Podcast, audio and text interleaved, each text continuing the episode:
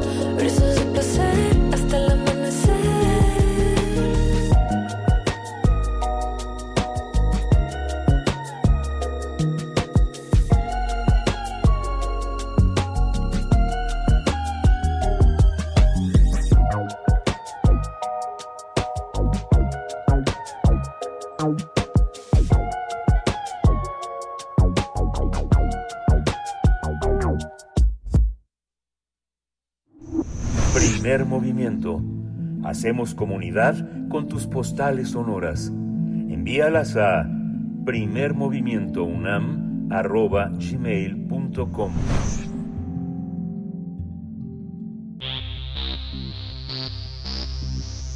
De festivales, ferias y más.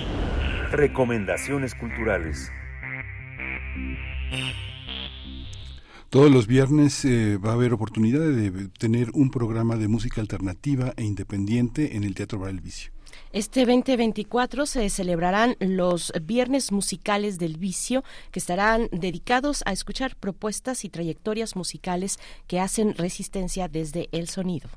Vamos a, escuchar, eh, la idea es crear una noche alternativa, cultural, creativa, siendo a la vez un espacio también íntimo y seguro para el público. Uno de los invitados es Francisco Barrios, el Manstuerzo, fundador de La Botellita de Jerez, que desde hace décadas está inmerso en el activismo social y también en, eh, de una manera expresando talentosamente su música. La cita es el próximo 5 de abril, donde se va a presentar Botellita Retornable, una banda compuesta por Josué Vergara, Juan Friedman, El Cubas, Santiago Ojeda y El Mastuerzo. Además, el primero de marzo se presentará Jenny Boyan, integrante del ensamble vocal Las Bilis, un grupo compuesto por Jenny e Ingrid Boyan, Claudia Arellano y Leica Moshan mientras que Claudia Arellano también estará el 9 de febrero con un espectáculo que se llama Despertares y Shimbo y la Cuervo Full Band en concierto van a estar el 16 de febrero en un show eh, que está caracterizado por el hip hop, el jazz, el funk y el soul. Este ciclo comienza este 2 de febrero, el día de hoy, con la presencia de Las Luz y Fuerza. Y vamos a conversar esta mañana sobre la nueva etapa del Teatro Bar El Vicio, en la que se ofrece un, un programa con diversidad musical. Y para hablar al respecto nos acompaña a través de la línea Ceci Sotres, Cecilia Sotres. Ella es actriz, dramaturga, integrante de la compañía de cabaret Las Reinas Chulas y bueno, una amiga también de este espacio. Ceci Sotres, qué gusto saludarte muy tempranito. Gracias por ello ¿Cómo estás? Bienvenida. Hola, hola Miguel Berenice, buenos días. Muchas gracias por la invitación. Y pues así es, estamos muy felices de, de, inaugurar estos viernes de musicales en el vicio, porque bueno, pues este ahora sí que eh, son gente, amigos de toda la vida que han pasado ya por el vicio, pero bueno, como hacerles un espacio específico y un día específico, eh, pues eso nos, nos viene muy bien, ¿no?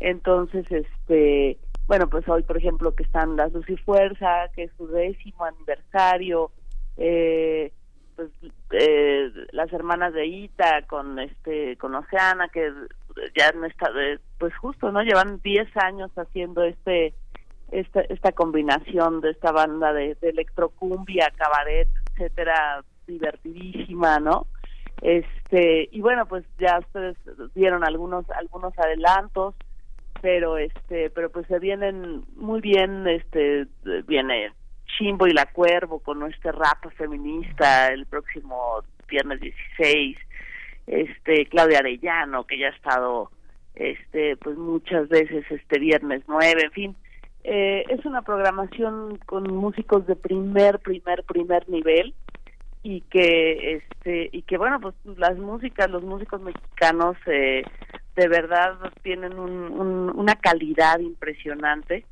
y este y, y, hay mucha variedad, pues, ¿no? O sea, eh, esta cosa como de, de, muchos géneros distintos, estos ritmos este electrocumbieros con, con la luz y fuerza, este que no tiene nada que ver con, no sé, con el rap, ¿no? De la cuervo, el rap feminista, con, obviamente con con más su botellita de Jerez o con Liberterano, que es una mezcla totalmente distinta. Entonces, bueno, pues muchísima variedad, pero eso sí, pues primera, primera, primera calidad. Entonces tenemos como ya días específicos, ¿no? Los, los viernes van a ser los viernes este musicales, jueves y domingo generalmente van a estar eh, cabaret joven, ¿no? Entra como esa esta línea, pues de con, gente más joven, estrenan eh, este domingo unos chicos que, que se llaman eh, la obra MUAC con Carlos Alexis, chico que, que va saliendo pues de la escuela y que ya ha hecho mucho cabaret. Eh, y los sábados pues estaremos nosotras generalmente, a partir del 17 estrenamos el eterno una versión del eterno femenino de Rosario Castellanos este una versión cabaretera que bueno de por sí es la única obra que escribió Rosario Castellanos este teatral realmente escribió algunos otros ejercicios teatrales pero como obra esta es la única el eterno femenino y este y, y bueno pues estamos muy felices porque va a estar con Chilión eh, Erika Islas Jairo Calixto, Nora Huerta y una servidora y en la música Claudia Arellano. Entonces tenemos como ya estos días, ¿no? Entonces esto pues va, va a quedar como muy claro para la para la gente. Este, de hecho, antes de nosotras de que estrenemos el, el Eterno Femenino está la tía Mariela con, con este texto de Conchileón, que también es súper cabaretero, con con Monse Marañón y, Conchi, en fin, entonces está pues la programación, la verdad arrancamos este 2024 pues eh, con, con, con una programación muy, muy, muy, muy, muy bonita y pues como más más específica, ¿no? sí, sí, eh, eh, son em, artistas, músicos, músicas con una actividad social además, o al menos con, mm, digamos, una postura, ¿no? Una postura frente a cuestiones sociales y es, eh, digamos, reunir también una a una comunidad de artistas en torno a la música en este caso y ya dejarlo fijo los los días viernes. Ya ya desde pues de tiempo atrás ya ya estaban presentando algún un día a la semana, hacia el fin de semana, una propuesta musical, pero ahora, digamos, ya es formalmente todos los viernes música en el Teatro Bar El Vicio durante este 2024. ¿Qué, qué, qué significa eso, digamos, para en el conjunto de la identidad de un lugar como como el Teatro Bar El Vicio, ¿no? Tener ahora esta, eh, esta colectividad de artistas de la música eh, con estas características, ¿no? No, no son, digamos, eh, cualquier em, propuesta musical que puede ser muy valiosa en, en ejecución, pero acá además hay em, ese discurso o esa postura frente a lo social e incluso frente a lo político, ¿no? Por supuesto, frente a lo político y a lo social. Sí, lo, lo dices muy bien, dice porque justo el día que estábamos en la conferencia de prensa nos dimos cuenta de eso, ¿no? O sea, hablaron de que ya habían estado todos en Teatro del Vicio e incluso antes de cuando era el hábito, eh, ¿no? Dice, ah, no me acuerdo quién dijo que la primera vez que había estado pues había sido en, con el movimiento zapatista, ¿no? Entonces, bueno, pues justamente, y además pues hablando eh, pues muy, muy, muy bonito del, del espacio, ¿no? Que era un lugar que le daba lugar, eh, pues con, con bombo y platillo a estas propuestas que efectivamente, pues todas y cada una de ellas tienen un punto de vista muy específico, social y político, eh, que las, las colocan en la escena musical de una manera eh, distinta, pues, ¿no? Es este, no es música comercial, son grupos y artistas independientes que después pues muchas veces tienen pocos espacios, ¿no? No no todo mundo les abre la puerta porque pues mucha gente abre la puerta pues a, propuestas comerciales que obviamente van a vender más, etcétera, ¿no? Entonces, por supuesto, son eh, son son grupos que eh, son independientes y que no todo mundo eh, ofrece un espacio, ¿no? Entonces eso pues es, es importante, eh, es una comunidad, pues, ¿no? Entre todos casi se se conocían de una u otra manera, este, hay gente que está compartiendo en algunos otros proyectos, entonces bueno te das cuenta pues de, de, justamente no esta, esta comunidad de, de músicas de músicos algunos actores o actrices que no pues que también están en, en, otros proyectos. Este entonces bueno pues sí sí son son particulares no es cualquier tipo de música no Y hay una, hay una parte también cuando dices activismo y una, una perspectiva social, uno piensa en la trayectoria de, del vicio y el teatro de cabaret que han realizado durante tantos años y que estaba como muy perfilado en una izquierda social en muchos frentes hacia muchas direcciones desde la diversidad sexual hasta el tema de la interrupción del embarazo el tema este de la participación eh, eh, electoral etcétera. Hoy pareciera, y es, y es el reproche de muchos, que pareciera como que han tomado partido por una, por una visión de, del país que fundamentalmente está concentrado en la 4T, ¿no? Y hoy se ve de una manera radical en el que hay un gran esfuerzo de la oposición, bastante ridículo, según mi punto de vista, de tratar de enfrentar este toda la dinámica que el presidente enfrenta todas las mañanas. Pero los moneros, eh, Jairo Calixto, eh, los músicos, ustedes, digamos que hay un frente decididamente este, dispuesto no a defender al presidente, creo, sino a defender muchas de las cosas que, que representa este cambio para el país. ¿Cómo, cómo se sitúan? ¿Es, ¿Es algo que al interior de la comunidad artística es, es evidente o es parte del trabajo que se hace todos los días y que toma un partido en un momento como este? Híjole, qué pregunta tan complicada. Pues ahí sí habría que preguntarle a cada una, cada uno de los artistas. O sea, yo te puedo decir personalmente, pues sí, nos situamos obviamente de la, de la izquierda. Eh, yo soy bastante crítica y siempre cualquier cosa que no me gusta, pues la, la estoy diciendo, pero también pues tienes que decirle, decir, pues no puedo hacer el juego de la de la derecha, ¿no? Entonces, eh, no, no, no, de ninguna manera nunca en la vida quiero que me de Felipe Calderón, ¿no? Sería un, sería un, un insulto para mí y para mi carrera si me retuiteara una persona como esa, ¿no? Entonces, este, pues es, es un momento divertido, complejo, eh, y pues creo que sí, creo que todos estos artistas nos, nos situamos pues del lado de la izquierda. Eso no quiere decir eh, del lado de la 4T eh, incondicionalmente y solamente, ¿no? Y además pues hay mucha variedad y hay mucha pues sí, ahí habría que preguntarle a cada a cada a cada persona, pues no a cada artista, es una pregunta muy compleja. Eh, personalmente, pues sí, te puedo decir, evidentemente estoy eh, del lado de la izquierda. Evidentemente pienso que la desigualdad en este país es una cosa patética, es una cosa, ¿no? Pues bueno, pues que suba el salario mínimo, lo que ha subido, pues me parece excelente, me parece una de las medidas más ¿no? Que se, que se acorte la brecha, aunque sea un poquito y se vaya y se siga en ese camino, pues me parece fantástico. Claro que no puedo dejar de ver, no soy ciega y hay cosas que, que voy a seguir, voy a estar ahí en el ojo, criticando, eh, diciendo esto, esto, creo que esto no está bien, ¿no? Esto no me, no me parece, no me gusta. Hay, hay estas, este, hay hay estos este pues cosas que nos quedan a deber en fin no pero bueno pues eh, de alguna u otra manera pues sí este eh, el, el, el la, la, la, cortar la brecha de la desigualdad pues me parece que es el camino ¿no?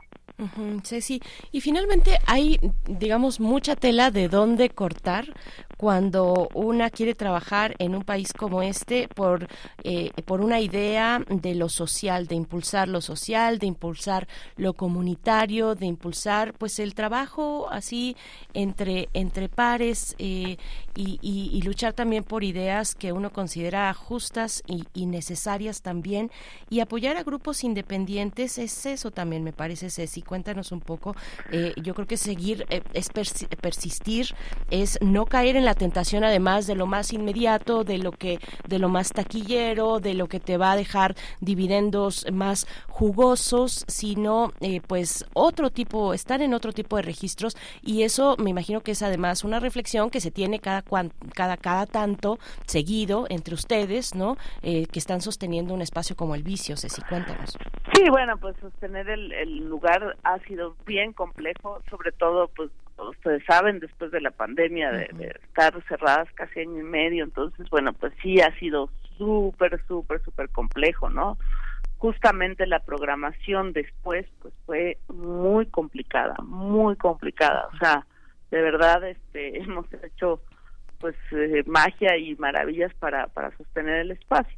Entonces, justamente eh, este, estos viernes musicales, pues, nos llenan de felicidad, de orgullo, eh, invitamos pues, a, la, a la gente a que conozca otras eh, otras opciones, muchísimas opciones, ¿no? Eh, jazz, música latinoamericana, eh, rap, este, unión de western con este con salsa, con cumbia, con no, o sea es una cosa pero impresionante y de verdad este se van se van a topar, o sea cada viernes que usted vaya yo le aseguro que este pues va a haber algo distinto, totalmente distinto, pero bueno, pues siempre cuidando, ¿no? Este la calidad, el discurso, o sea, es, es gente que conocemos, que son feministas, ecologistas, este, pues sí, que están en, el, en la cuestión social, que han estado toda la vida desde este lado, ¿no? Este y entonces bueno, pues eh, eso es muy importante para el espacio eh, pues que la gente vaya es un, espacio independiente no tenemos este pues no subsidios de, de, nadie entonces este se sostiene con el boleto que usted compre para cuando vaya a verlo no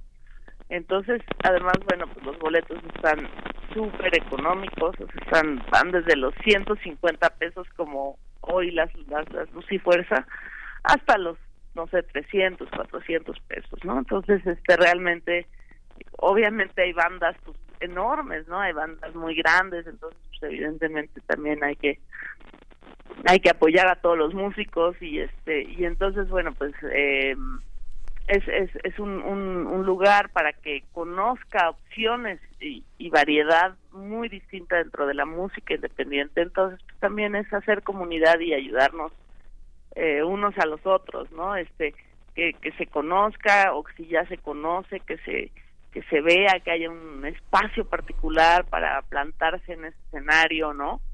Entonces, este, pues, eh, hacer sinergia, pues, entre, entre todas y todos y, y estar ahí como para, pues, posicionarnos, este, es un, un statement, pues, ¿no? De este es el tipo de música que se está haciendo y que también, pues, la, la, la variedad en cuanto a gente que ya lleva, pues, miles muchos, muchos, muchos años, ¿no? En la escena musical, como, es el más tuerzo, a gente que pues va, va comenzando, ¿no? Tiene, tiene, es, es joven, tiene 30 años, o qué sé yo, los 20, los 30, y está, pues, eh, comenzando. Entonces tenemos también esa variedad de, de distintas generaciones, ¿no?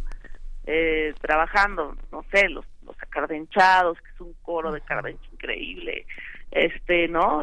Gente pues, de, cuarentona, en fin, que, que, también ya lleva 20 años en escena, no sé, María Emilia Martínez, Leica Mochán, que ya han estado muchísimo, y en muchos, muchos, muchos proyectos, también haciendo música para cabaret.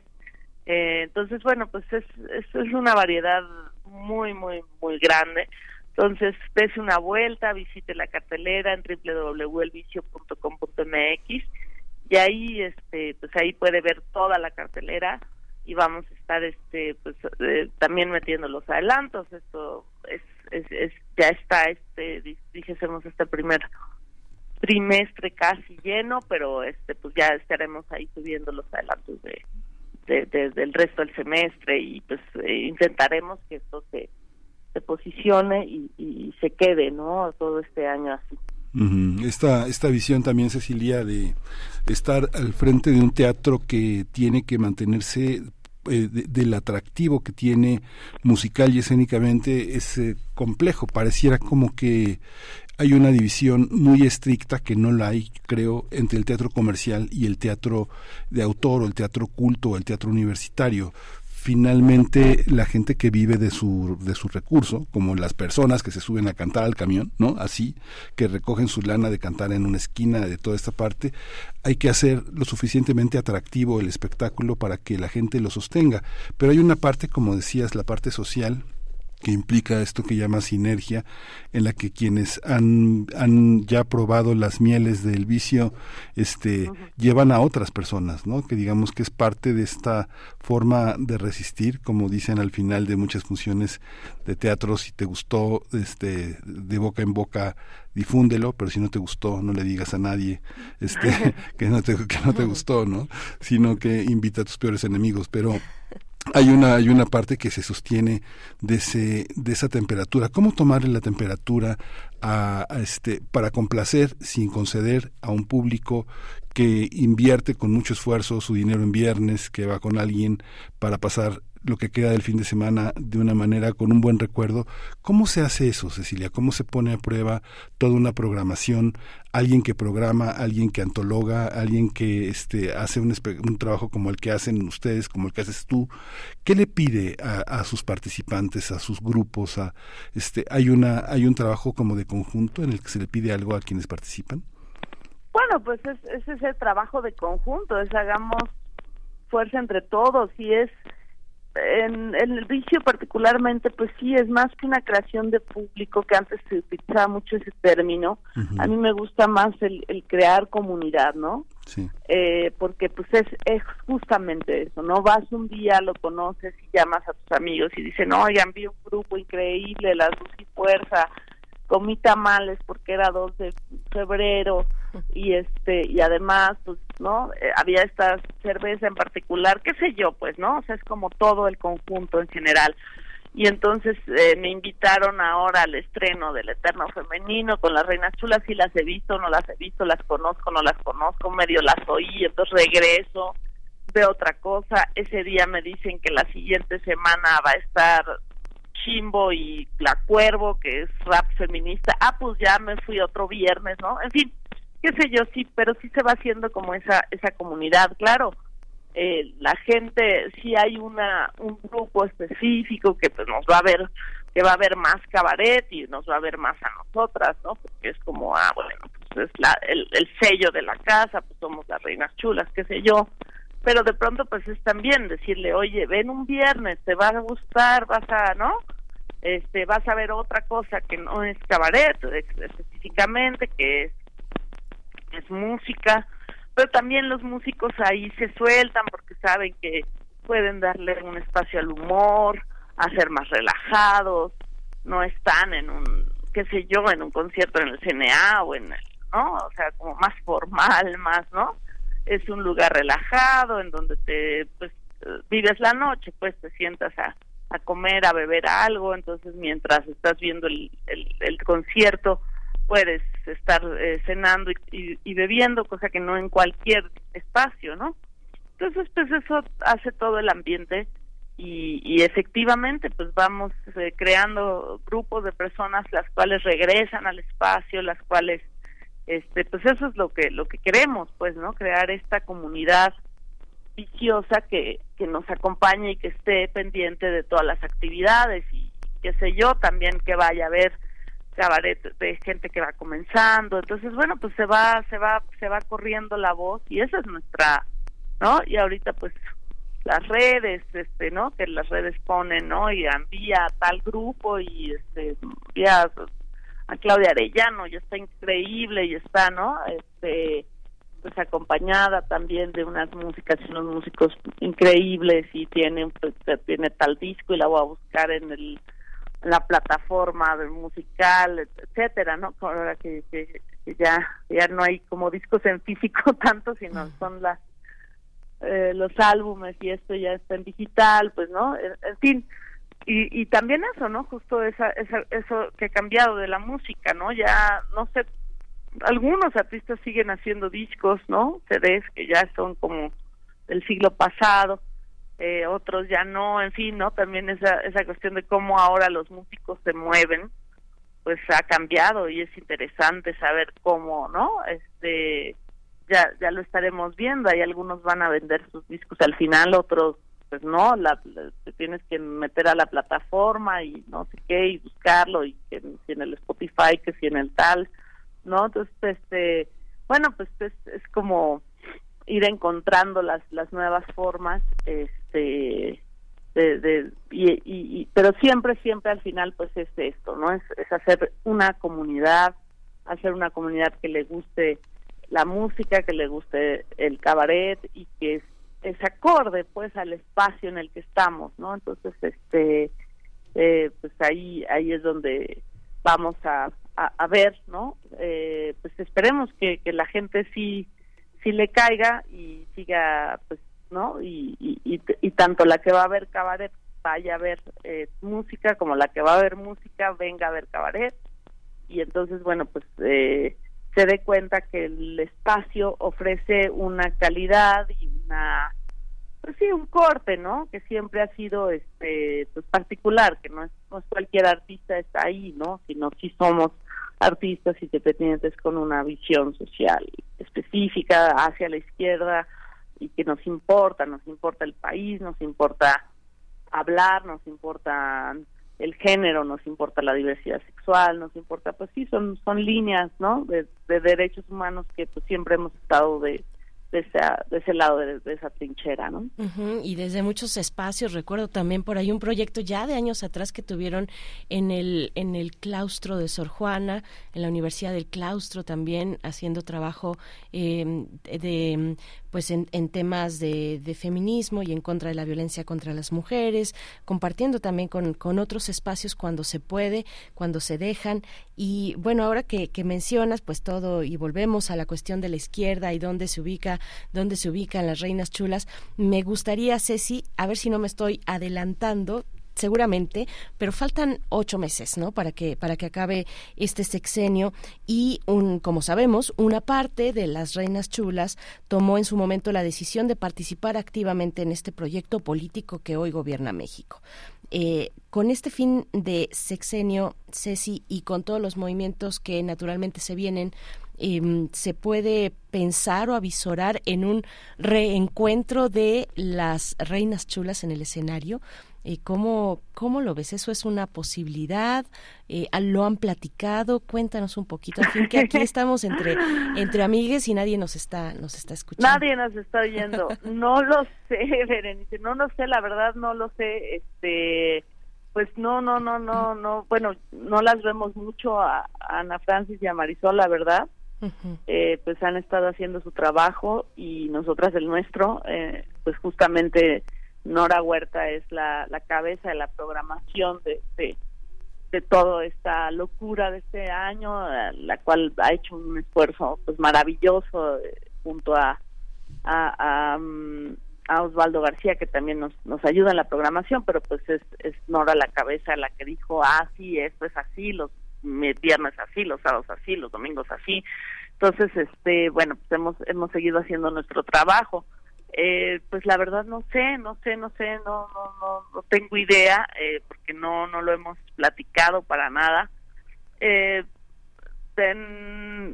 durante los años pasados estuvimos una, una vez, nos volvimos a juntar para hacer en el Cervantino la obra de a Chuchita si la, si la bolsearon, si la llevaron al baile si le hicieron de chivo los tamales, este esta obra que hicimos en coproducción justamente con la UNAM eh, para para que nos pidieron pues como un en torno a las actividades del 68 de los 50 años del 68 entonces este pues nos volvimos a contar esa vez para para obviamente para ensayar y para presentarla al público. Y fue muy muy muy emotivo fue muy bonito este fue la verdad muy muy emotivo. Eh, entonces este pues no, no, no, aún, aún ese adelanto no te lo tengo, la verdad. tengo que ser totalmente franca y totalmente sincera. Este, no sé, no sé cuál es el camino que, que tomarán ellas, si seguirán por ahí en la, en la función pública o en, eh, pues, ¿no? Del lado de haciendo, haciendo, tratando de, de, pues de mejorar este país como pues digo, obviamente llevábamos años este, en la lucha social, siendo feministas, etcétera, y es lo que están haciendo desde arriba, ¿no? Desde, otro lado, pues totalmente distinto, pero la verdad es que pues no hemos tenido contacto prácticamente, ¿no? En estos este sexenio, pues muy muy poquito. La verdad es que sí nos sí nos distanciamos porque además era era necesario, pues, ¿no? Nosotras nos quedamos bajo la coordinación Nora Huerta y yo de del teatro y este y pues ellas se fueron a hacer lo suyo y así y así lo decidimos. Entonces pues qué pueda pasar los siguientes este años no lo sé. Eh, no no no no lo hemos platicado no lo hemos no nos hemos sentado a, cotorrearlo. Entonces bueno pues lo que sí te puedo decir es que cada una seguirá en el camino que, que quiera que le guste. Siempre tenemos pues eso por delante, somos mujeres fuertes y poderosas que hacemos ahora sí que lo que se nos da la gana, ¿no? Lo que más nos gusta. Entonces, yo te puedo decir personalmente que yo sí seguiré haciendo teatro, haciendo teatro cabaret, haciendo crítica social y a mí me, me gusta y me encanta estar de este lado porque tengo la libertad total. Para mí ese es el trabajo, ¿no? Para mí ese es el trabajo. Yo no podría estar de un lado porque no lo puedo criticar ya, ¿no? Entonces, eh, para mí sí es fundamental poder tener la libertad absoluta y total de decir esto no me gusta, ¿no? Aunque aunque sea desde ¿no? Este, por ejemplo, ahorita, ¿no? Pues también odio que haya gente que, que se meta que, que acepten a gente de otro de, de, ¿no? De los partidos eh, del PRI, del PAN, que son impresentables y que los acepten. Morena, por ejemplo, yo te puedo decir, eso no me gusta y eso va a traer muchos problemas y eso no. O sea, Rommel Pacheco en, en, Yucatán, pues es así de, no, eso no es, eso no es lo que, por lo que yo, por lo que yo voté, ¿no? O sea, eh, te puedo decir que hay cosas que no me, no me gustan y entonces tengo la libertad de decirlo, ¿no? que si estuviera pues del otro lado probablemente sería muchísimo más complicado digo sí lo puedo decir pero es más difícil pues no sería más difícil. Entonces bueno pues ahí sí eh, tendremos que esperar unos meses más y ya les estaremos diciendo qué qué pasa pero bueno por lo pronto pues aquí estamos eh, Nora y yo haciendo lo que lo queremos lo que nos gusta posicionándonos y pues este y pues haciendo de, del vicio pues el, el espacio, ¿no? El espacio de arte, de cultura, de cabaret, de humor, de música que nos gusta, que queremos y tratando de pues, seguirlo sosteniendo, cosa que es, es complicada todos los días. Eh, también pues a, toda la, la gente que lo forma, eh, no solo las meseras, los meseros y la gente que está ahí, sino todo el equipo, pues, ¿no? Quien hace las redes, quien hace este, la prensa, quien nos hace la, la, contaduría, quien nos, este, ¿no? Este, gestoría, mensajeros, etcétera, toda la gente que forma parte de este espacio, que es mucha, pues, ¿no? Claro, y claro. que y que estamos ahí de este lado, este, pues tratando de, de, sostener un espacio para que la gente vaya, se siente y, y pase una una buena noche, reflexiones junto con nosotras, hablemos del país, hablemos de, de política, hablemos de, pero, pero siempre del lado de la diversión, del humor, de un espacio relajado, un espacio que transforma, que relaja, que ¿no? Y que también pues nos cuestiona, pero siempre del lado de, placer, pues, ¿no? claro de la risa. Pues no nos podemos negar ante esa invitación, querida Ceci Sotres. Mucho éxito ya con esta programación musical todos los viernes en el Teatro Bar El Vicio en Coyoacán, Madrid número 13. Hay, yo siempre digo, las reinas chulas además son muy generosas con la audiencia de primer movimiento y tenemos tres pases dobles para el concierto de esta noche de las Luz y Fuerza, hoy viernes 2 de febrero, después de comerse unos tamales en Coyoacán, pásense al, al Teatro Bar El Vicio. De hecho, vamos a tener tamales. Oh, perfecto. bueno, así que, hasta el tamal se lo pueden echar ahí. ¿qué más, ¿Qué más queremos? Tenemos estas tres pases dobles, se van por X, busquen la publicación, ya saben la dinámica, vayan, busquen la publicación y ahí comenten, díganos que quieren boletos para el Teatro Bar El Vicio de esta noche. El, hoy, hoy viernes a las 9.30 de la noche, Las Luz y Fuerza en el Teatro Bar El Vicio. Ceci Sotres, muchísimas gracias, un abrazo fuerte, fuerte para ti, mucho éxito en este inicio y todo lo que queda, que es mucho de este 2024. Hasta pronto. Muchísimas gracias a ustedes, Miguel Berenice, muchísimas gracias y ya les estaremos hablando, chismeando, contando de nuestro nuevo estreno del Eterno Femenino, la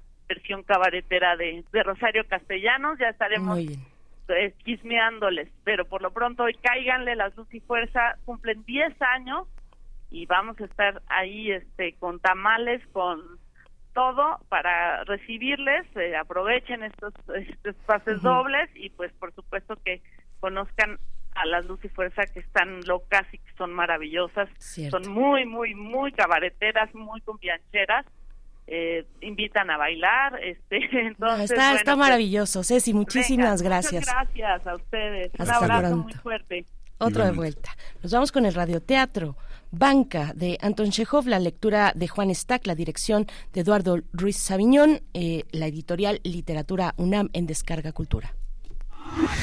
Cuando cuentes cuentos, recuerda los de primer movimiento.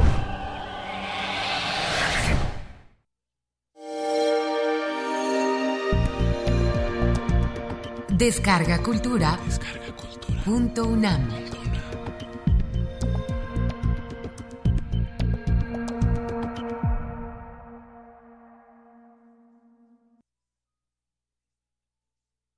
Banca. Anton Chekhov. Banca Chukov un muchacho de nueve años, a quien habían colocado hacía tres meses en casa del zapatero Alohin para que aprendiese el oficio, no se acostó la noche de Navidad. Cuando los amos y los oficiales se fueron, cerca de las doce, a la iglesia para asistir a la misa del gallo, cogió del armario un frasco de tinta y un portaplumas con una pluma enrobinada, y colocando ante él una hoja muy arrugada de papel, se dispuso a escribir. Antes de empezar, dirigió a la puerta una mirada en la que se pintaba el temor de ser sorprendido. Miró al icono oscuro del rincón y exhaló un largo suspiro. El papel se hallaba sobre un banco, ante el cual estaba él de rodillas. Querido abuelo Constantino Makarich, escribió. Soy yo quien te escribe. Te felicito con motivo de las Navidades y le pido a Dios que te colme de venturas. No tengo papá ni mamá, solo te tengo a ti. Vanka miró a la oscura ventana, en cuyos cristales se reflejaba la bujía, y se imaginó a su abuelo Constantino Makarich, empleado a la sazón como guardia nocturno en casa de los señores Chivarev. Era un viejecillo enjuto y vivo, siempre risueño y con ojos de bebedor.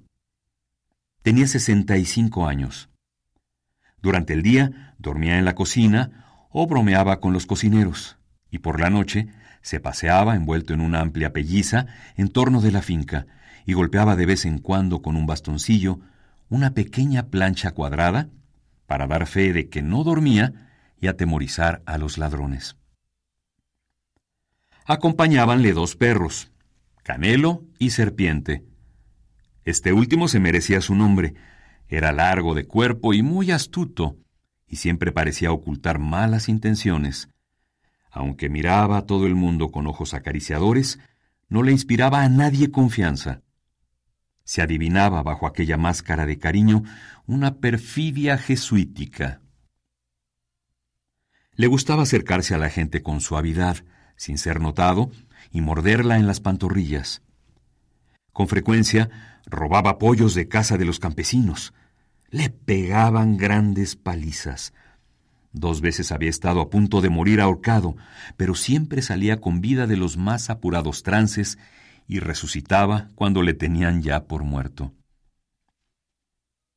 En aquel momento el abuelo de banca estaría de fijo a la puerta y mirando las ventanas iluminadas de la iglesia, embromaría a los cocineros y a las criadas, frotándose las manos para calentarse. Riendo con risita senil, les daría valla a las mujeres. ¿Quiere usted un polvito?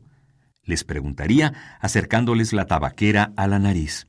Las mujeres estornudarían. El viejo, regocijadísimo, prorrumpiría en carcajadas y se apretaría con ambas manos los ijares. Luego, les ofrecería un polvito a los perros. El canelo estornudaría, sacudiría la cabeza, y con el gesto huraño de un señor ofendido en su dignidad, se marcharía. El serpiente, hipócrita, ocultando siempre sus verdaderos sentimientos, no estornudaría y menearía el rabo. El tiempo sería soberbio. Habría una gran calma en la atmósfera límpida y fresca. A pesar de la oscuridad de la noche, se vería toda la aldea con sus tejados blancos, el humo de las chimeneas, los árboles plateados por la escarcha, los montones de nieve. En el cielo miles de estrellas parecerían hacerles alegres guiños a la tierra. La Vía Láctea se distinguiría muy bien como si con motivo de la fiesta la hubieran lavado y frotado con nieve. Banca, imaginándose todo esto, suspiraba.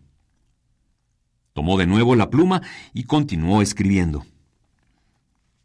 Ayer me pegaron, el maestro me cogió por los pelos y me dio unos cuantos correazos por haberme dormido arrollando a su nene. El otro día la maestra nos mandó destripar una sardina y yo, en vez de empezar por la cabeza, empecé por la cola. Entonces la maestra cogió la sardina y me dio en la cara con ella. Los otros aprendices, como son mayores que yo, me mortifican. Me mandan por vodka a la taberna y me hacen robarle pepinos a la maestra que cuando se entera me sacude el polvo. Casi siempre tengo hambre. Por la mañana me dan un mendrugo de pan. Para comer, unas gachas de alforfón. Para cenar, otro mendrugo de pan. Nunca me dan otra cosa, ni siquiera una taza de té. Duermo en el portal y paso mucho frío. Además, tengo que arrullar al nene que no nos deja dormir con sus gritos. Abuelito, sé bueno. Sácame de aquí, que no puedo soportar esta vida. Te saludo con mucho respeto y te prometo pedirle siempre a Dios por ti. Si no me sacas de aquí, me moriré. Banca hizo un puchero. Se frotó los ojos con el puño y no pudo reprimir un sollozo. Te seré todo lo útil que pueda, continuó momentos después. Rogaré por ti, y si no estás contento conmigo, puedes pegarme todo lo que quieras. Buscaré trabajo, guardaré el rebaño. Abuelito, te ruego que me saques de aquí si no quieres que me muera. Yo escaparía y me iría a la aldea contigo, pero no tengo botas y hace demasiado frío para ir descalzo. Cuando sea mayor, te mantendré con mi trabajo y no permitiré que nadie te ofenda.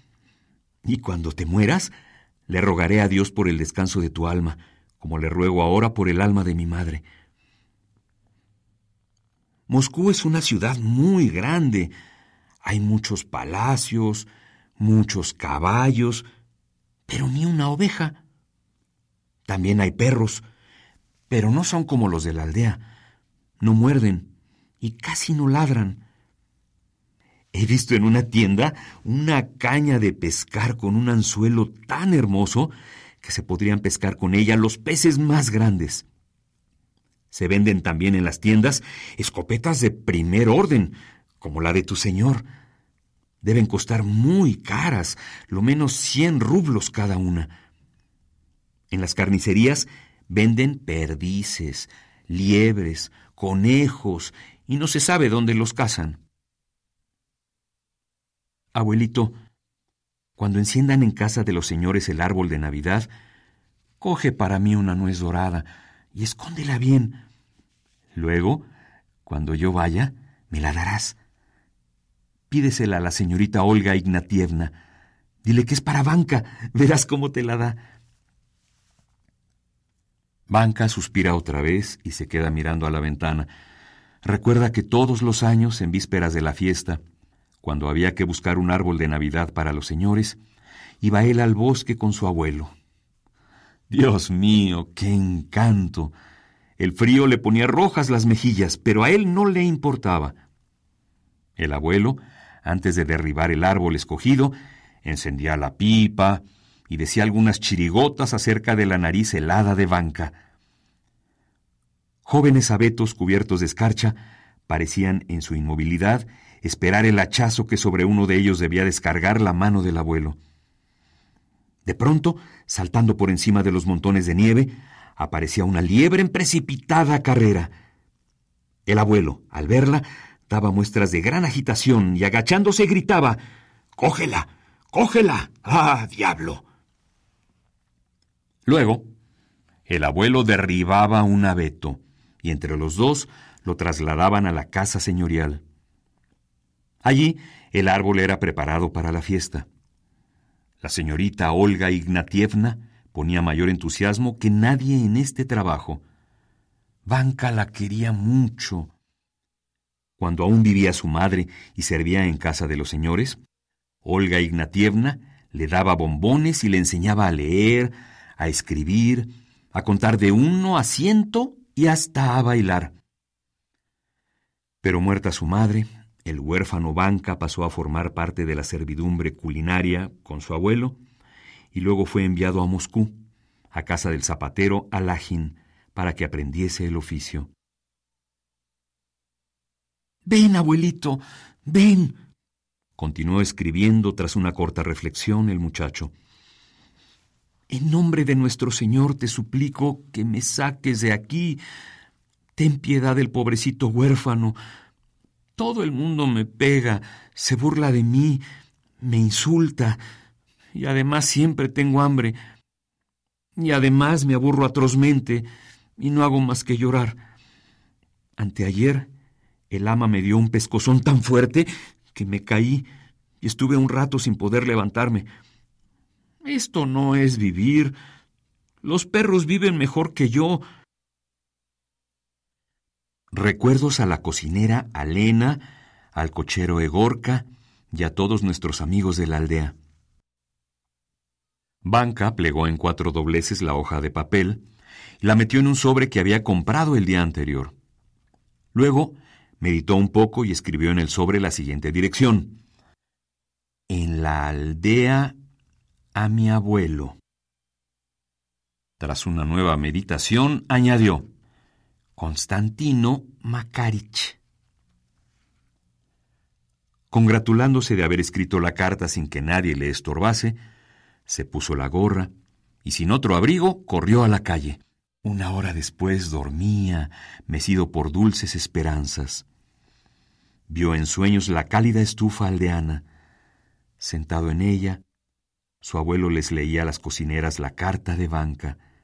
El perro serpiente paseábase en torno de la estufa y meneaba el rabo.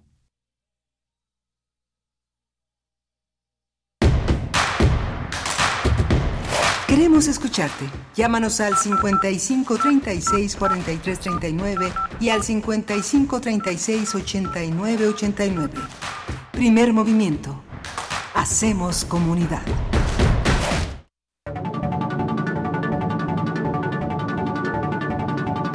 Escuchas Radio UNAM.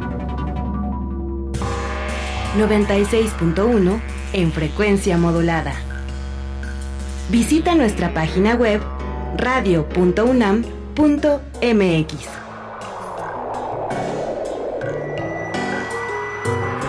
Radio UNAM, Experiencia Sonora. Con los votos de los diputados y senadores del Partido Verde, se logró la mayoría para aprobar la reforma constitucional que garantiza que los programas sociales del presidente López Obrador sean un derecho permanente. Y año tras año los diputados del Verde votan para otorgar recursos para la pensión universal de adultos mayores, el apoyo al programa Jóvenes Construyendo el Futuro, las becas bienestar para todas las familias con hijos en educación básica y la beca universal para estudiantes de preparatoria. La 4T también es verde, Partido Verde. En el 2024 queremos que gane la esperanza, que gane el bienestar que abraza, que ganen los derechos que liberan, que gane la prosperidad compartida, que gane la honestidad que transforma, que gane el cambio que nos une como movimiento. En este 2024, que gane la gente, porque donde gana Morena, gana el pueblo.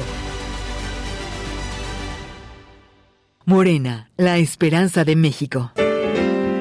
Música que sensibiliza la vida. Asómate a su mundo. Panorama del Jazz con Roberto Aimes. Lunes a viernes a las 19 horas por el 96.1 de FM. Radio UNAM. Experiencia sonora. México es más que el lugar de nacimiento para quienes viven en el extranjero. Es su hogar, y aunque estén lejos, sus voces cuentan. En el 2024 tomaremos decisiones importantes para México. Avísale a tus amistades y familiares que tendrán tres modalidades para votar: postal, electrónica o presencial. Deberán tener su INE vigente, tramitada en México o en el extranjero. Tienen hasta el 20 de febrero para registrarse en votoextranjero.mx o bien pueden consultar las 23 sedes para votar de manera presencial. Mi INE es mi voz en México. INE. El INE pone a tu alcance la página INE.mx. En ella podrás consultar las plataformas electorales de todos los partidos políticos nacionales, sus principales propuestas y líneas de acción. Revísalas y compáralas para que tu voto sea informado y razonado. Participa, porque en estas elecciones tu decisión es importante. INE.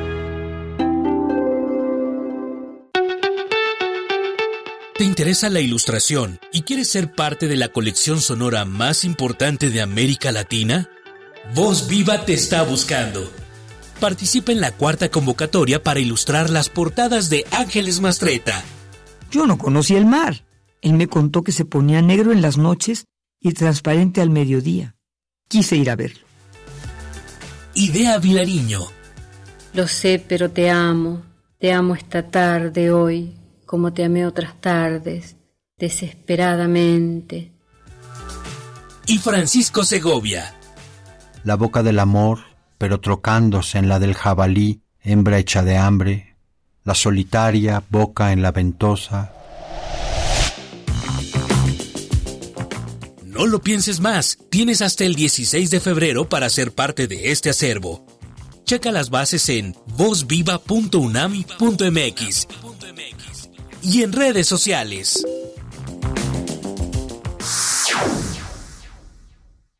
Ahí viene la cuarta transformación, con este ritmo que está sabrosón, unidos en una revolución que mi México lindo merece hoy. Ay, a la izquierda como el corazón. Vete, vete, es la cuarta ley. Vete, vete, es la cuarta ley. Vete, es la cuarta transformación, México merece más. Ay, PT. PT es la 4T. Defender una nación ordenada, unida, libre y en paz. Fue así en la defensa del INE y los poderes de la Suprema Corte. Luchamos por el regreso del Seguro Popular, las estancias infantiles y tener medicamentos para todas y todos. Apoyamos el Fondo de Emergencia de Desastres Naturales y exigimos atención a las víctimas del huracán Otis. Eso es estar del lado correcto de la historia, con un Congreso de Acción Positiva para México. El cambio positivo, PAN.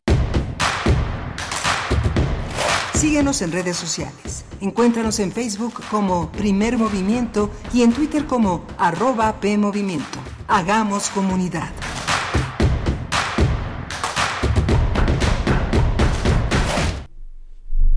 Ya son las 8 de la mañana con 6 minutos en este 2 de febrero, Día de la Candelaria, tamales por todas partes, tamales de todos los sabores. Aquí ya tenemos todo, una, todo un bufete enorme de tamales de dulce de chipilín, de hierba santa, de mole, de mole verde. ¿De qué más hay mole verde? De, de todo, de pollo, de cerdo. Una, una mesa enorme con atoles de cajeta, de coco, este, de maíz, en fin Crescencio Suárez está haciendo agua a la boca porque está pegado a la cabina en los controles técnicos, Eduardo Castro en el servicio social y Violeta Berber a cargo de la producción, Rodrigo Aguilar en la producción ejecutiva y mi compañera Berenice Camacho aquí en la conducción aquí en la conducción en medio de los tamales. No se crean, la verdad es que es puro antojo el que tenemos en la cabina. Ojalá estuviéramos rodeados. Además también tamales vegetarianos, porque pues también los hay. Eh, tamales dulces, tamales de hongos, de rajas, en fin. Bueno, pues qué delicia esta mañana. Ya nos están compartiendo en redes sociales algunas de las delicias culinarias de este propias de este 2 mm, de febrero, Día de la Candelaria. Estamos, ¿cómo? Nos dicen por acá. Tama Ay, nos dicen por acá que hay además tamales de gansito. No, qué barbaridad. Bueno, pues sí, de, eso y más, de eso y más. Para todos los gustos podemos encontrar en cada esquina de las ciudades eh, de, y de los pueblos y comunidades de este país unos buenos tamales. Además, cada región tiene los suyos. Bueno, es una, una delicia culinaria que compartimos, que compartimos. Además, qué bonito esa parte de compartir un día como hoy unos tamalitos. Eh, cuéntenos cómo va, cómo van sus preparativos para esta tamaliza del Día de la Candelaria nos dice por acá. Eh, Marty Casbeta dice en, en X, eh, buenos días, pues celebrando la Candelaria me ofrecía llevar el atole de nuez para nuestra aldea Godín. Saludos y excelente fin de semana. Siempre los escucho, pero no siempre les puedo escribir. Gracias, Marty. Pues sí, y nos manda una fotografía. Hay registro gráfico de que sí, ahí eh, con un con un buen este recipiente grande se ve, por lo menos de un galón, yo creo.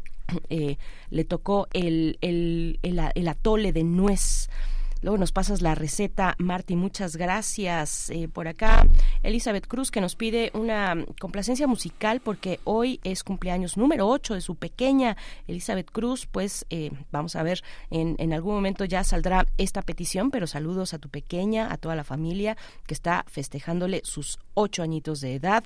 Rosario Durán también nos recuerda el Día de la Candelaria y Alfonso de Alba Arcos está también por acá con eh, unas eh, buenas fotografías de los tamales que se antojan en esta mañana y nos dice buen día jóvenes amigos de primer movimiento hagamos comunidad gracias Alfonso. Y también Rosario Durán nos dice que en su pueblito desde donde nos manda saludos en Metepec hay pues está sintiendo el frío dos grados con niebla además ánimo. Y ánimo también nos dice Edgar Benet muchos saludos y saben qué ánimo así Así nos lo pone su comentario en redes sociales. Eh, Sofía, bueno, es que acabamos de hablar con Ceci Sotres, una de las integrantes de las Reinas Chulas, que ahora cada viernes durante este, por lo menos pues sí, este arranque, este semestre del 2024, cada viernes en el Teatro Bar El Vicio son viernes de una propuesta musical, de una banda independiente y bueno, con todas esas características que se conjuntan en el Teatro Bar El Vicio y nos dice Sofía, muy de acuerdo con Ceci Sotres acerca de su visión de la izquierda, soy de las que grita que se salga la horda de soberanistas eh, también de la UNAM. Bueno, pues sí, así está, así están las cosas políticas en los eh, y que y que toca también a la cuestión cultural, por supuesto. Xochitl Larillano dice, Reinas Chulas, hagan un virtual de vez en cuando para los que queremos mucho pero eh, para las que queremos mucho, pero estamos lejos. Xochitl, Xochitl Arellano desde, California, desde California, desde mm,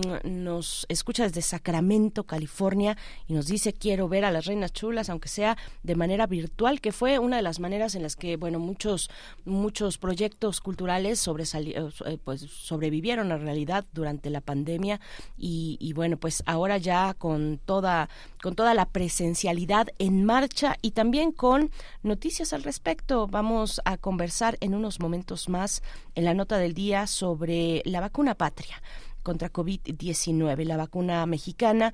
Vamos a conversar con el doctor Mauricio Rodríguez Álvarez, que ustedes conocen bien.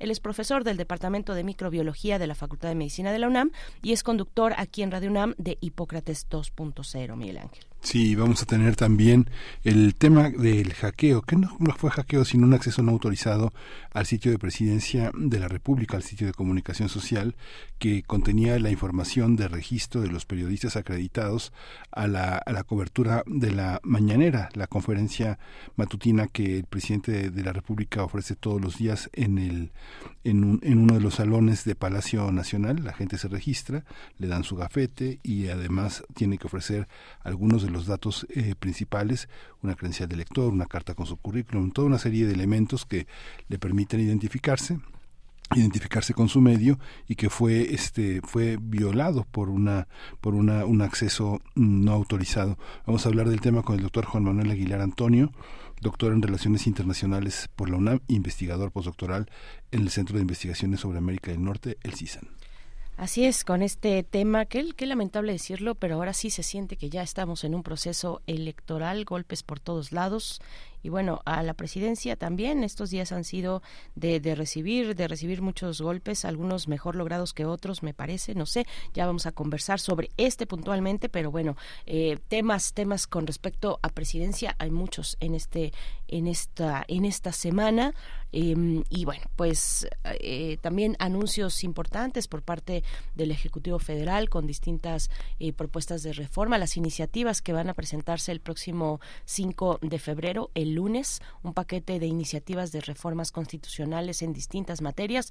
Bueno, pues está, está muy, muy agitada y movida la cuestión política en nuestro país, eh, un año electoral y en lo que tiene que ver también con los Estados Unidos, nos pega directamente también por allá con elecciones en noviembre, pues bueno, todo está puesto para que, para que tengamos eh, mucha precaución y para que sepamos eh, dirigir, digamos bien, los oídos y los ojos, observar lo que está pasando con mucho cuidado y detenimiento y hacernos nuestras opiniones también a partir de ello. Nosotros también saludamos, claro, por supuesto, a Radio Nicolaita, que nos aloja de 8 a 9 de la mañana en el 104.3. Cuéntenos por allá también de qué, de qué son los tamales.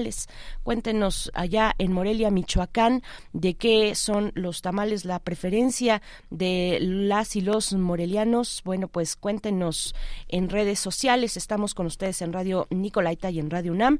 Vamos ya con nuestra nota para hablar de la vacuna patria. Primer movimiento. Hacemos comunidad con tus postales sonoras. Envíalas a primermovimientounam.gmail.com Nota del día.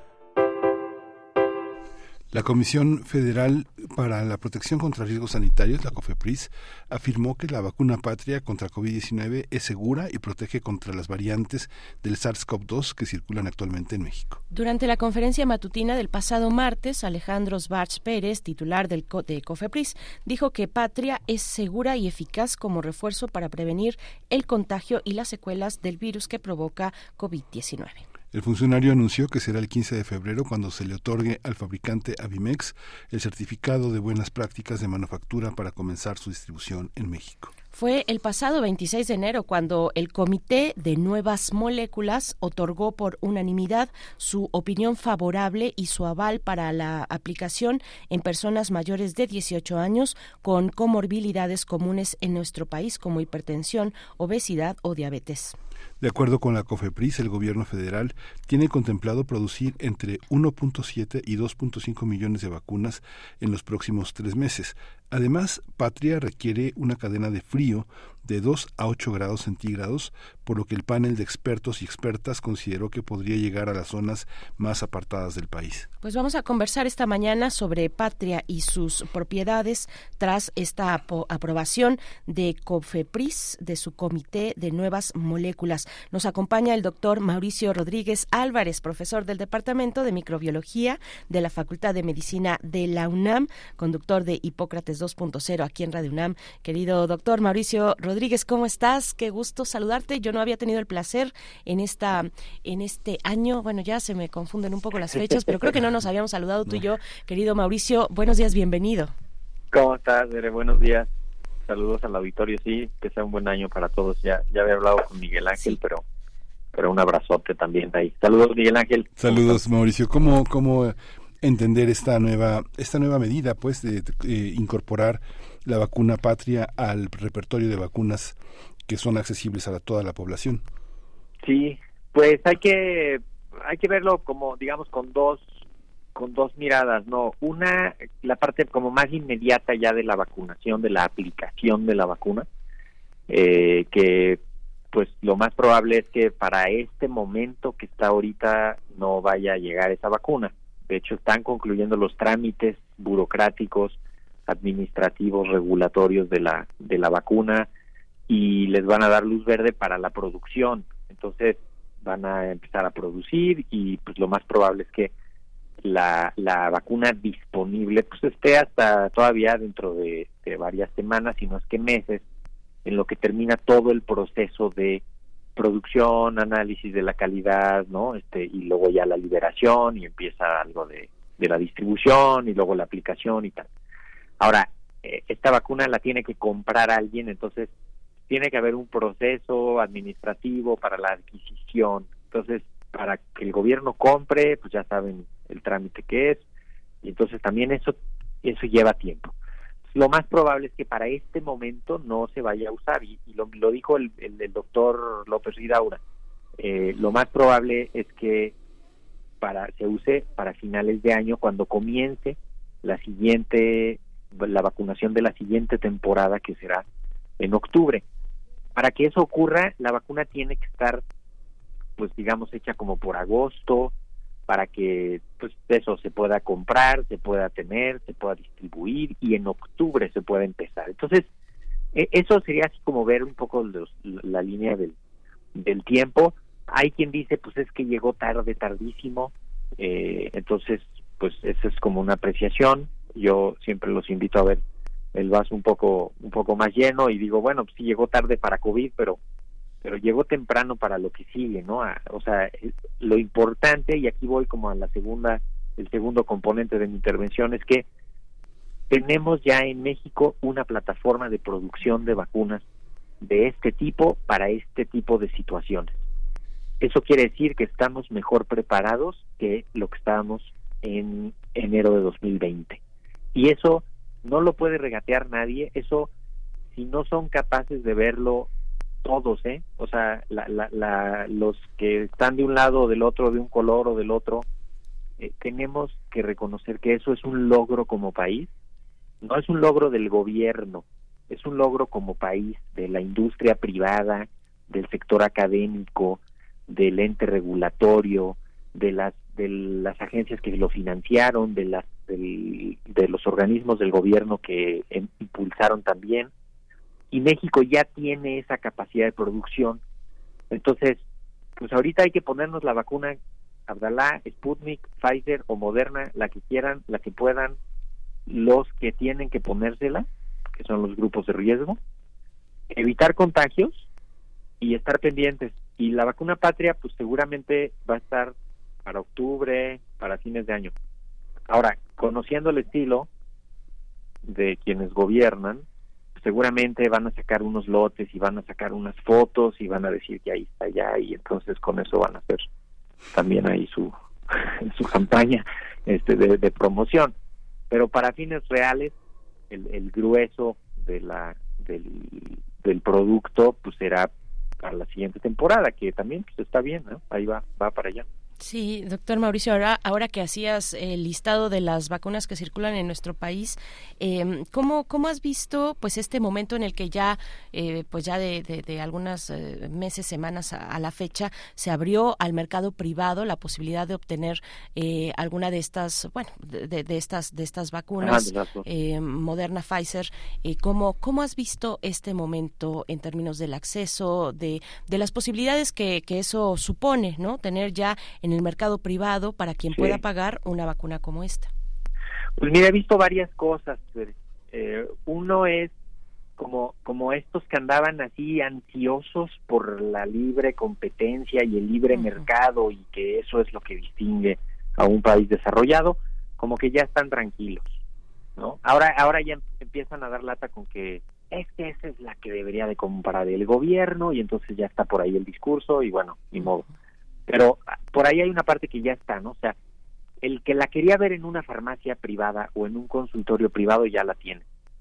Ahora, veo varias cosas que han ido ocurriendo en el, en el trayecto. Una es, eh, empezó eso, ¿no? Con mucha fuerza una de las vacunas en una o dos cadenas de farmacias. Y ahorita ya la ves en, en muchos lados, ¿no? La ves en, en anuncios de las redes, ¿no? Te, te, aparecen anuncios diciendo, ponte la vacuna, no sé qué, y son empresas que, que yo, que me dedico a esto, yo nunca antes había visto que esas empresas vendieran vacunas eh, y ahora están ahí, ¿no?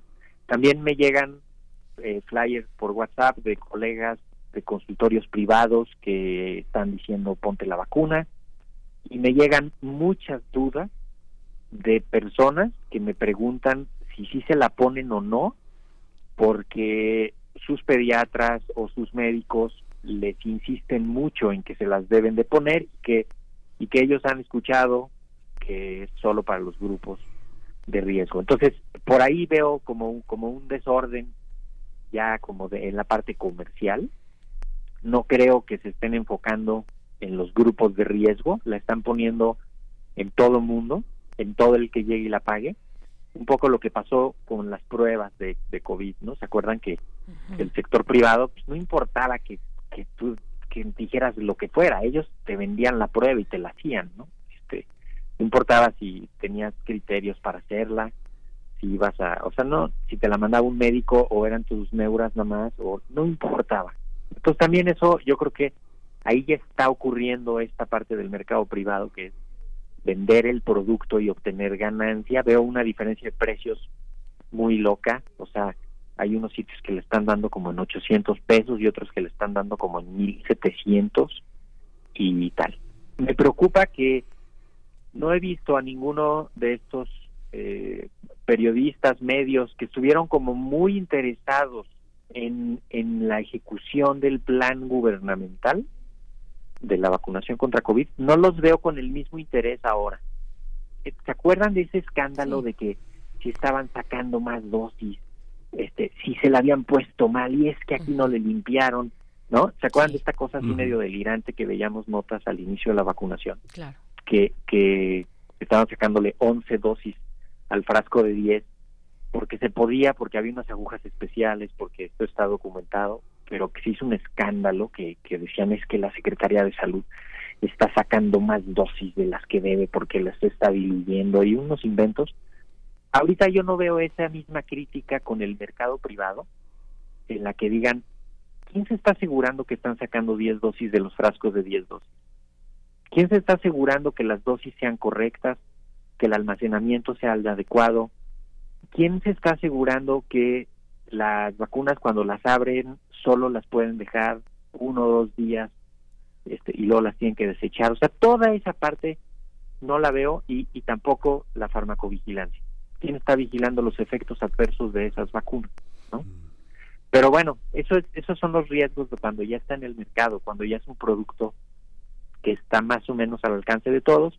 Y, y no quiero ser profeta, pero faltan días para que empecemos a ver frascos falsos, vacunas falsas, este, y gente tomándole el pelo a alguien más en, situación de necesidad, ¿no? Como lo vimos con todo lo que hemos visto en la pandemia, o sea, medicamentos, oxígeno, aparatos, pruebas, ¿no? También hay una parte ahí que necesitamos un ente regulador potente, COFEPRIS, Profeco, este, que nos que nos ayude, ¿no? Y no tenemos idea, con esto cierro, ya me extendí, no tenemos idea de cuántas dosis se están poniendo en el mercado privado y eso eso no está bien. Necesitamos que haya información, como si la hubo de parte del gobierno, que haya información que digan llevamos tantas dosis de Pfizer, llevamos tantas dosis de Moderna, para que, pues aunque sea, podamos estar con ese dato a la vista. Sí, claro. Fíjate que justamente comentaba con Berenice en la mañana que sabía que algunas empresas muy grandes están poniendo a su personal este la, la, vacuna y que incluso algunos familiares. Y son empresas grandes que tienen incluso servicios médicos de, de vigilancia que pueden este la gente puede acudir al, al, al, consultorio y decir se me duele la cabeza o me siento mal será la vacuna o no este ese ese ese tipo de elementos de grandes empresas con la infraestructura suficiente como para tener ese seguimiento y tener ese abasto este es algo que evidentemente va a ocurrir en el país eh, Mauricio verdad Sí, sí, sí, sí van se va a vincular a esos servicios eh, y, va a ir ahí avanzando. Por eso ahí también es, importante como pues, que haya transparencia, que haya control, que haya para que para que no se pierdan.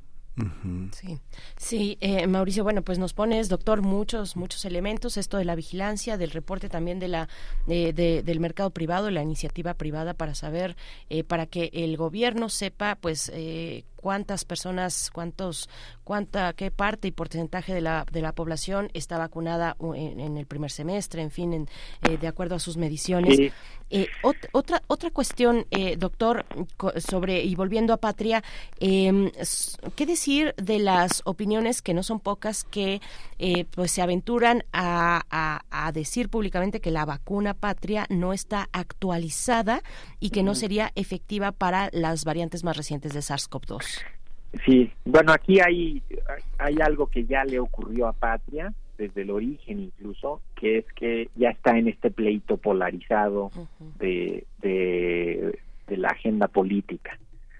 Hay quien ya la odia porque es, es porque el gobierno la apoyó sin saber lo que está detrás también, con una ignorancia profunda, o sea, no saben ni siquiera de qué se trata y hay quien, quien ya la desacreditó técnicamente sin haber visto ni siquiera la presentación del otro día en, mm. en la COFEPRIS. Entonces, eh, por un lado, hay que reconocer, sí, no está hecha con, con los virus actualizados, no, no está hecha, eh, pero, como lo hemos dicho mil veces, todas las vacunas, sin importar de qué virus están hechas, funcionan para prevenir la enfermedad grave y la muerte.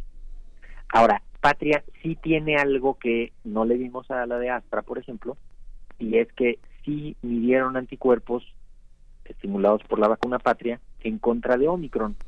Entonces, sí podemos decir que sí estimula el sistema inmune contra la variante Omicron. Eso eso sí lo puede decir y eso eso está probado con experimentos. Lo mostraron en la presentación de ese viernes. Entonces, que no tiene la última variante que está ahorita, la JN1, bueno, no, ni siquiera la de Pfizer la tiene, ¿no? La de Pfizer tiene una que era la que estaba circulando en como en abril del año pasado, entonces tampoco es de que, de que todos van al día. La plataforma, me imagino, se puede actualizar relativamente fácil para tener, que eso sería lo ideal, ojalá me estén oyendo los que la hacen, para tener una vacuna patria para finales de año con la variante JN1, con la subvariante de esta JN1 que es la de ahorita, y que esa sea la que le pongan al sistema para que con esa se produzca. Pero todo apunta a que sí va a servir como refuerzo para prevenir la enfermedad grave y la muerte. Eso es lo que se necesita y no previene el contagio tampoco, como el, tampoco Pfizer, ni Moderna, ni Astra, ni Abdala, ni Sputnik, ni ninguna, ¿no? Entonces, pues eso eso hay que decirle, ¿no? Y, y, tratar de que no se meta al, pleito político, porque se genera desconfianza. Vean las coberturas de vacuna contra COVID ahorita en esta temporada, las presentaron el martes también en la conferencia de la mañana, no llega al 30% de la población objetivo la, la vacunación con, con Abdalá y con Sputnik. Y, y ya vamos cerca del 80, 70 y tantos por ciento de cobertura de influenza. O sea, cuando llega la gente y le dicen, te vamos a poner las vacunas, se pone la de, la de influenza y no se pone la de COVID a los grupos de riesgo. Y esto sí podríamos decir que hay un componente de la infodemia altísimo que está afectándole. Y, y acuérdense, la infodemia la afecta a todas las vacunas. ¿eh? O sea, cuando se siembra desconfianza en una vacuna, eso repercute en todas las otras vacunas. Y si no la sacamos de este pleito político, el que está en el país desde el 2018, este, pues entonces va a quedar ahí también en la confusión en el ruido y los que se tienen que proteger no se van a proteger que eso es eso es lo más delicado. Eso. Fíjate, bueno en la parte fenomenológica Mauricio bueno tiene criterios muy muy básicos pero de alguna manera tienen algo de representativo. He tenido oportunidad de hablar como con distintos profesores de primaria y secundaria y esa edad en la que están los niños, eh, no sé si hay suficiente información para eh, ponerse la vacuna en ciertos periodos, pero lo que sucede es que en esta temporada eh, hay muchísimos contagios de gripe, gripes fuertes, incluso influenza y en algunos casos de, de pirola de esta nueva de, esta nueva variante. Pero muchos profesores, por ejemplo, ya eh, no es que bajen la guardia, sino que hay cierta resignación en la relación que existe entre la incapacidad que extiende el ISTE que solamente le extiende si el profesor no puede hablar, pero si tiene fiebre o tiene un poco de tos o estornudos, tiene que seguir presentándose a trabajar. Esta cosa, sin, sin que tampoco sea obligatorio el uso de cubrebocas, ni por los profesores ni por los niños. ¿Tú cómo observas, digamos, esa situación? Yo estoy, digamos, la limitación que uno tiene, pues es que está uno en la, en la capital del país, en un sitio urbano, pero eh, este, en esta observación que hago, ¿cómo, cómo lo ves? Sí, pues mira, lo primero es que si tienen factores de riesgo, pónganse cualquiera de las vacunas, mm. la que quieran y puedan.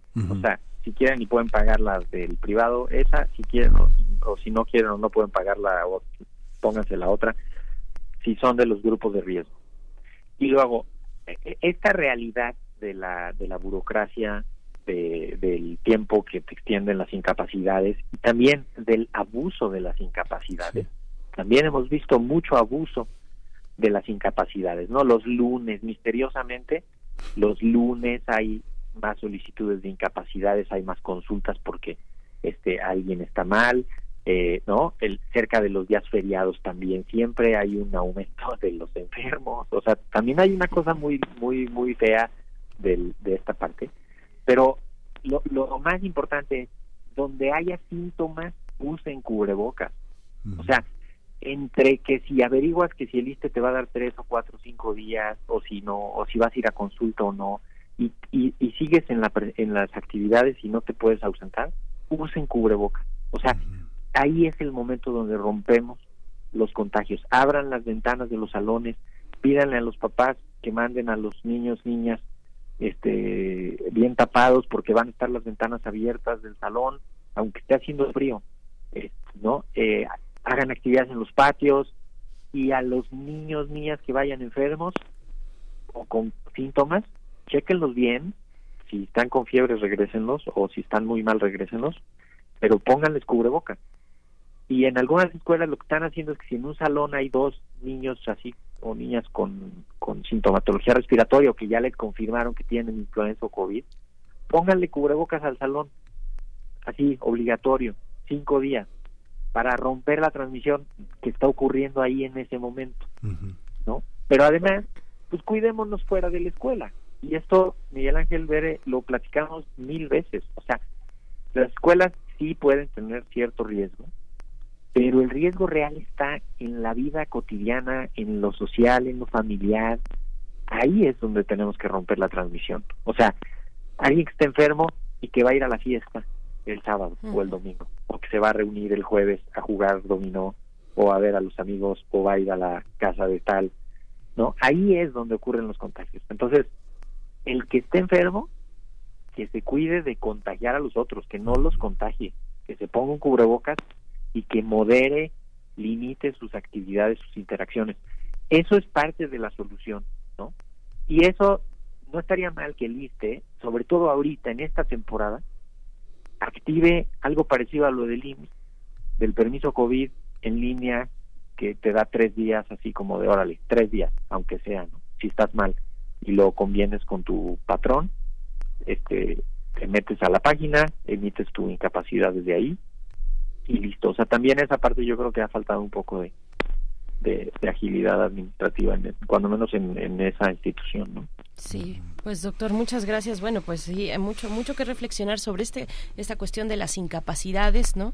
Eh, bueno, pues ahí está una, varias aristas, digamos, de los trabajadores regulares, pero aquellos también que son trabajadores, por ejemplo, por honorarios, que ni bien empiezan a sentirse un poco mejor y tienen que, regresar porque no hay nada asegurado y no terminan de, eh, de, de, de, recuperarse, ¿no? Y ya tienen que volver a sus actividades. También es todo, todo un tema. La cuestión de la calidad del que, que se pongan cubrebocas. O sea, el que se reincorpora a sus actividades después de haber estado enfermo, que use cubrebocas cinco días para que si ahí queda algo de virus o si o si él quedó o ella quedó más sensible porque se lastimó por el covid pues que no que no se vaya a enfermar de otra cosa. Entonces ahí que se ponga su cubrebocas acuérdense estamos en la temporada. O sea es, como pedirle a alguien, tápate, o sea, ponte un suéter, ponte una camisa de cuello alto, este, ¿no? O sea, hay que cuidarse. Este, cuando estamos en la época de las diarreas y tal, pues lávate las manos, come limpio, etcétera. O sea, ahorita es la época de esto. Entonces, hay que evitar contagios, porque hay un impacto importante, con esto ya nos extendimos, pero ni modo que padre, este, porque es pura información que sí sirve, yo creo. Eh, o sea, hay un impacto que no vemos, que es el del ausentismo, el de la, el de la dificultad operativa de la vida cotidiana. Y ese tenemos que asumir nuestro rol a nivel comunitario, romper contagios para no afectar. O sea, imagínate en una escuela que se contagia uno o dos profesores, maestras que van a darle clases a varios grupos. esos grupos se quedan sin esa maestra, ese maestro, tres, cuatro días porque se contagió. Entonces, todos ahorita bien cuidaditos, el que esté enfermo que se quede en su casa, que lo cuiden, que le den chance de quedarse este, y evitar contagios al máximo. Cómprense otra vez sus cubrebocas unos días, úsenlos y el que esté en los grupos de riesgo, póngase su refuerzo de esta temporada de la vacuna. Pues muchas gracias, querido doctor Mauricio Rodríguez Álvarez, profesor del Departamento de Microbiología de la Facultad de Medicina de esta universidad, conductor de Hipócrates 2.0. También ahí te escuchamos aquí en Radio UNAM. Querido doctor, gracias y hasta pronto.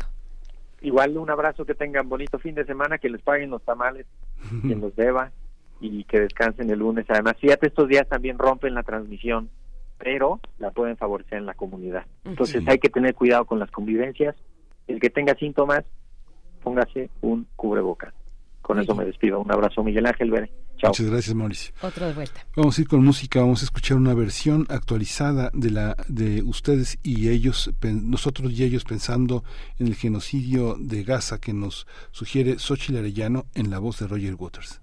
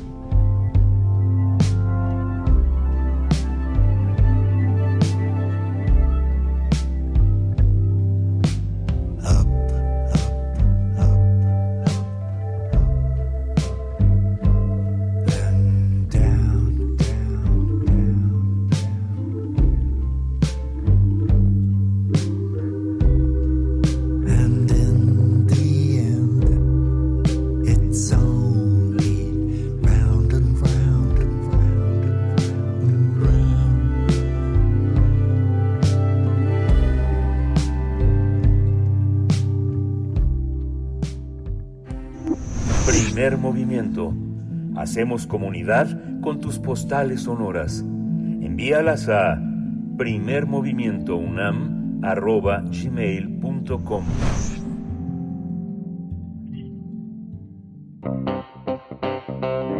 Nota Nacional el presidente López Obrador dijo que su gobierno está investigando la filtración en Internet de los datos de decenas de periodistas que han asistido a las conferencias de prensa que ofrece durante las mañanas. El mandatario lo atribuyó a un hackeo a la base de datos del gobierno. El, bueno, el término que utilizaron es un acceso no autorizado a este a esta parte del sitio de presidencia y bueno, pues eh, dijo también el mandatario que sus adversarios tienen eh, mucho dinero para contratar a mm, delincuentes especializados que realizan robo de información como esta. El portavoz del gobierno, Jesús Ramírez Cuevas, confirmó que se vulneraron los datos personales de 263 reporteros, quienes fueron notificados personalmente o a través de los medios en los que laboran por vías como el correo electrónico. Recordemos que la organización Artículo 19 informó en su cuenta de X, antes Twitter, que había corroborado con diversas fuentes la difusión en un foro en línea de nombres, contactos, identificaciones, fotografías y otros anexos de diversos periodistas acreditados en las conferencias matutinas. El respecto del INAI señaló que en las áreas expertas van a revisar con apego a la ley y con total imparcialidad la información para tomar acciones pertinentes y proteger los datos personales. Pues vamos a realizar un análisis sobre eh, pues este este capítulo, este episodio y la protección de datos personales de periodistas que cubren eh, la fuente presidencial, eh, la vulneración en esta parte del sitio electrónico en presidencia. Nos acompaña con este propósito el doctor Juan Manuel Aguilar Antonio. Él es doctor en Relaciones Internacionales por la UNAM es investigador postdoctoral del Centro de Investigaciones sobre América del Norte, el CISAN. Sus líneas de investigación son seguridad pública y nacional, política exterior y ciberseguridad. Doctor Juan Manuel Aguilar Antonio, como siempre un gusto, bienvenido una vez más a Primer Movimiento. ¿Cómo estás? ¿Qué tal, Berenice? Muy buenos días. Buenos días, buenos días, doctor. ¿Cómo, cómo, cómo entender qué es lo que coloca como un síntoma de nuestra sociedad esta vulnerabilidad en las en las redes y en las bases de datos. ¿Qué tal, Miguel Ángel? Sí, bueno, muy interesante ver la parte concreta de este suceso acontecido en la extracción de información. Y bueno, entender la parte de cómo lo maneja el discurso presidencial y también entender la parte concreta de cómo puede ser denominado un incidente de ciberseguridad. En ese sentido, podemos denominar que el término más adecuado para ese tipo de casos sería la parte concreta de una brecha de información. Una brecha de información vinculada a una extracción de información precisamente por una persona que colaboraba directamente en la oficina de la presidencia de la República y que tenía acceso directo a poder seguir ingresando a estos sistemas y que descargó la información de esos 283 periodistas. En ese sentido, es importante destacar que, bueno, en el ámbito concreto histórico, grandes brechas de información a lo largo de la historia lo hemos tenido como el caso de lo que fue Wikileaks, en 2011, Panama Papers puede ser otra de esas categorías. En el mismo sentido, eh, este modo de operación de que una persona que colaboraba y que todavía tenía acceso a los sistemas gubernamentales es una figura muy reconocida.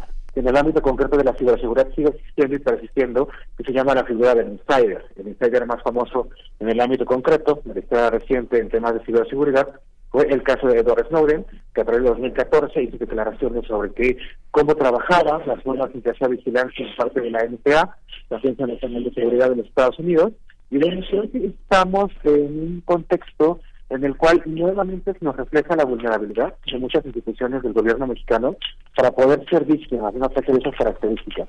A lo largo del sexenio hemos visto gran cantidad de estos incidentes de seguridad cibernética en diferentes instituciones, lo vimos en el caso concreto del ransomware de Pemex, lo vimos en el hackeo a la Secretaría de Economía, el incidente de Lotería Nacional, lo hemos visto también con el caso concreto de la Secretaría de Infraestructura de Comunicaciones y Transportes, lo vimos en el tema de la exploración de los sistemas de intervención de la Secretaría de la Defensa Nacional con el del Entonces, en esa sentido, pues vemos que hay una fuerte vulnerabilidad del Estado mexicano y vemos que hay una eh, incomprensión muy muy fuerte por parte del ámbito concreto del Ejecutivo Federal para entender qué está aconteciendo con estas eh, esos sucesos que, bueno, llevan a la parte concreta de mostrar que no se han tomado medidas estratégicas por gran parte de la administración y el Poder Ejecutivo.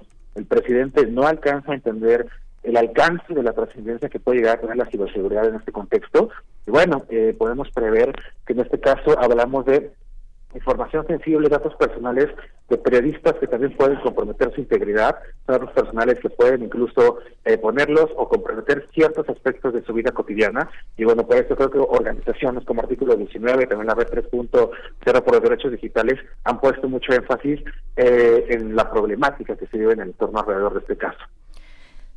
Eh, Juan Manuel Aguilar, pues eh, bueno, varios varios elementos. Voy a voy a ir por la tesis que, que propones del insider y que ya explicabas incluso ejemplificando con el caso de, de de ay este Snowden. de Snowden ajá de Snowden perdón eh, te, te, pregunto qué, qué qué elemento tenemos en este momento para asegurar que se trataría de un insider. Lo voy a decir por la, por la siguiente cuestión.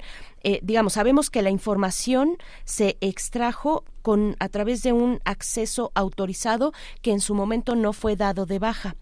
Eh, eso nos haría suponer que la persona que era propietaria, digamos, bueno, a la que le asignaron ese acceso fue quien eh, quien sustrajo esta información lo digo por lo siguiente, porque el día que, que, tuvo lugar esta conferencia vespertina, donde estaba la secretaria de, de Gobernación, donde estaba Jesús Ramírez también, eh, el encargado de la eh, cuestión cibernética, digamos, de, de, sistemas y demás en presidencia, estaba también eh, el, subsecretario de Derechos Humanos, Población y Migración, eh, hablando del sistema de, de, perdón, del mecanismo de protección a periodistas ante un evento como este. Bueno, en ese momento, al final de la conferencia, se dejó escuchar una compañera reportera hacía una pregunta no tenía el micrófono, así es que se escucha muy bajo en los últimos segundos. Eh, y, dice, esta persona que habría, que bueno, la persona que fue despedida, porque quien tenía este acceso autorizado fue una persona despedida eh, en el último, el año pasado, el año pasado, y dice, esta persona, la persona en cuestión eh, está eh, vive todavía o falleció. Algo así fue la pregunta y Jesús Ramírez en ese momento le dijo, esa es una buena pregunta o algo por el estilo. Ese es un tema. Algo así dejó, dejó, dejó, dejó ver eh, eh, quien se encarga de la, de la comunicación de presidencia. ¿Tú cómo lo ves?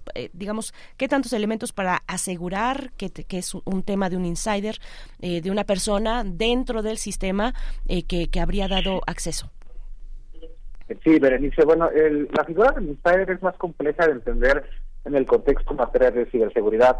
Pueden ser eh, personas que están todavía dentro de la institución y que, bueno, eh, están, eh, tienen ciertas disputas, controversias, eh, contrariedades con, en este respecto a la organización de la que forman parte, puede ser un actor político del ámbito público, puede ser un actor privado como una gran empresa de tecnología y pueden eh, llegar a hacer estas eh, filtraciones como un elemento para lograr filtrar información eh, que muestre algo con lo cual están insatisfechos dentro de la organización, un ideal político que no comparten. Si habláramos de este caso concreto, podríamos señalar a Chelsea Manning, agente de las Fuerzas Armadas de Estados Unidos, podríamos señalar al mismo Snowden, que bueno, no trabajó como tal en el ámbito concreto de la NSA, pero fue un consultor eh, muy especializado y que llegó a, a conocer a profundidad los sistemas de esta organización y en ese sentido pudo revelar eh, mucho sobre el espionaje y las actividades de supervisión que hace Estados Unidos a países extranjeros y funcionarios políticos de otros países. En el sector privado, eh, los insiders igual son interesantes en el ámbito concreto, por ejemplo, pensamos una empresa de high-tech, pensamos en el caso de Google, pensemos Uber, la parte concreta de Microsoft, Apple, etcétera, etcétera, pueden llegar a ser eh, funcionarios que están trabajando, que precisamente tuvieron eh, disputas eh, legales, jurídicas, económicas con la parte de la empresa, y en ese sentido, cuando eh, dejan la dejan la institución, pero posteriormente que llegan a tener accesos cuando dejan la institución, descargan copias de información importantes para posteriormente luego hacer la filtración, hacer la difusión de la información, etcétera, etcétera, y en ese sentido, pues eh, logran eh, causar un impacto tanto en la reputación en el ámbito mediático. Lo interesante en este caso, que nos podría reflejar, eh, podría ser una parte en primera perspectiva la ausencia de protocolos de ciberseguridad.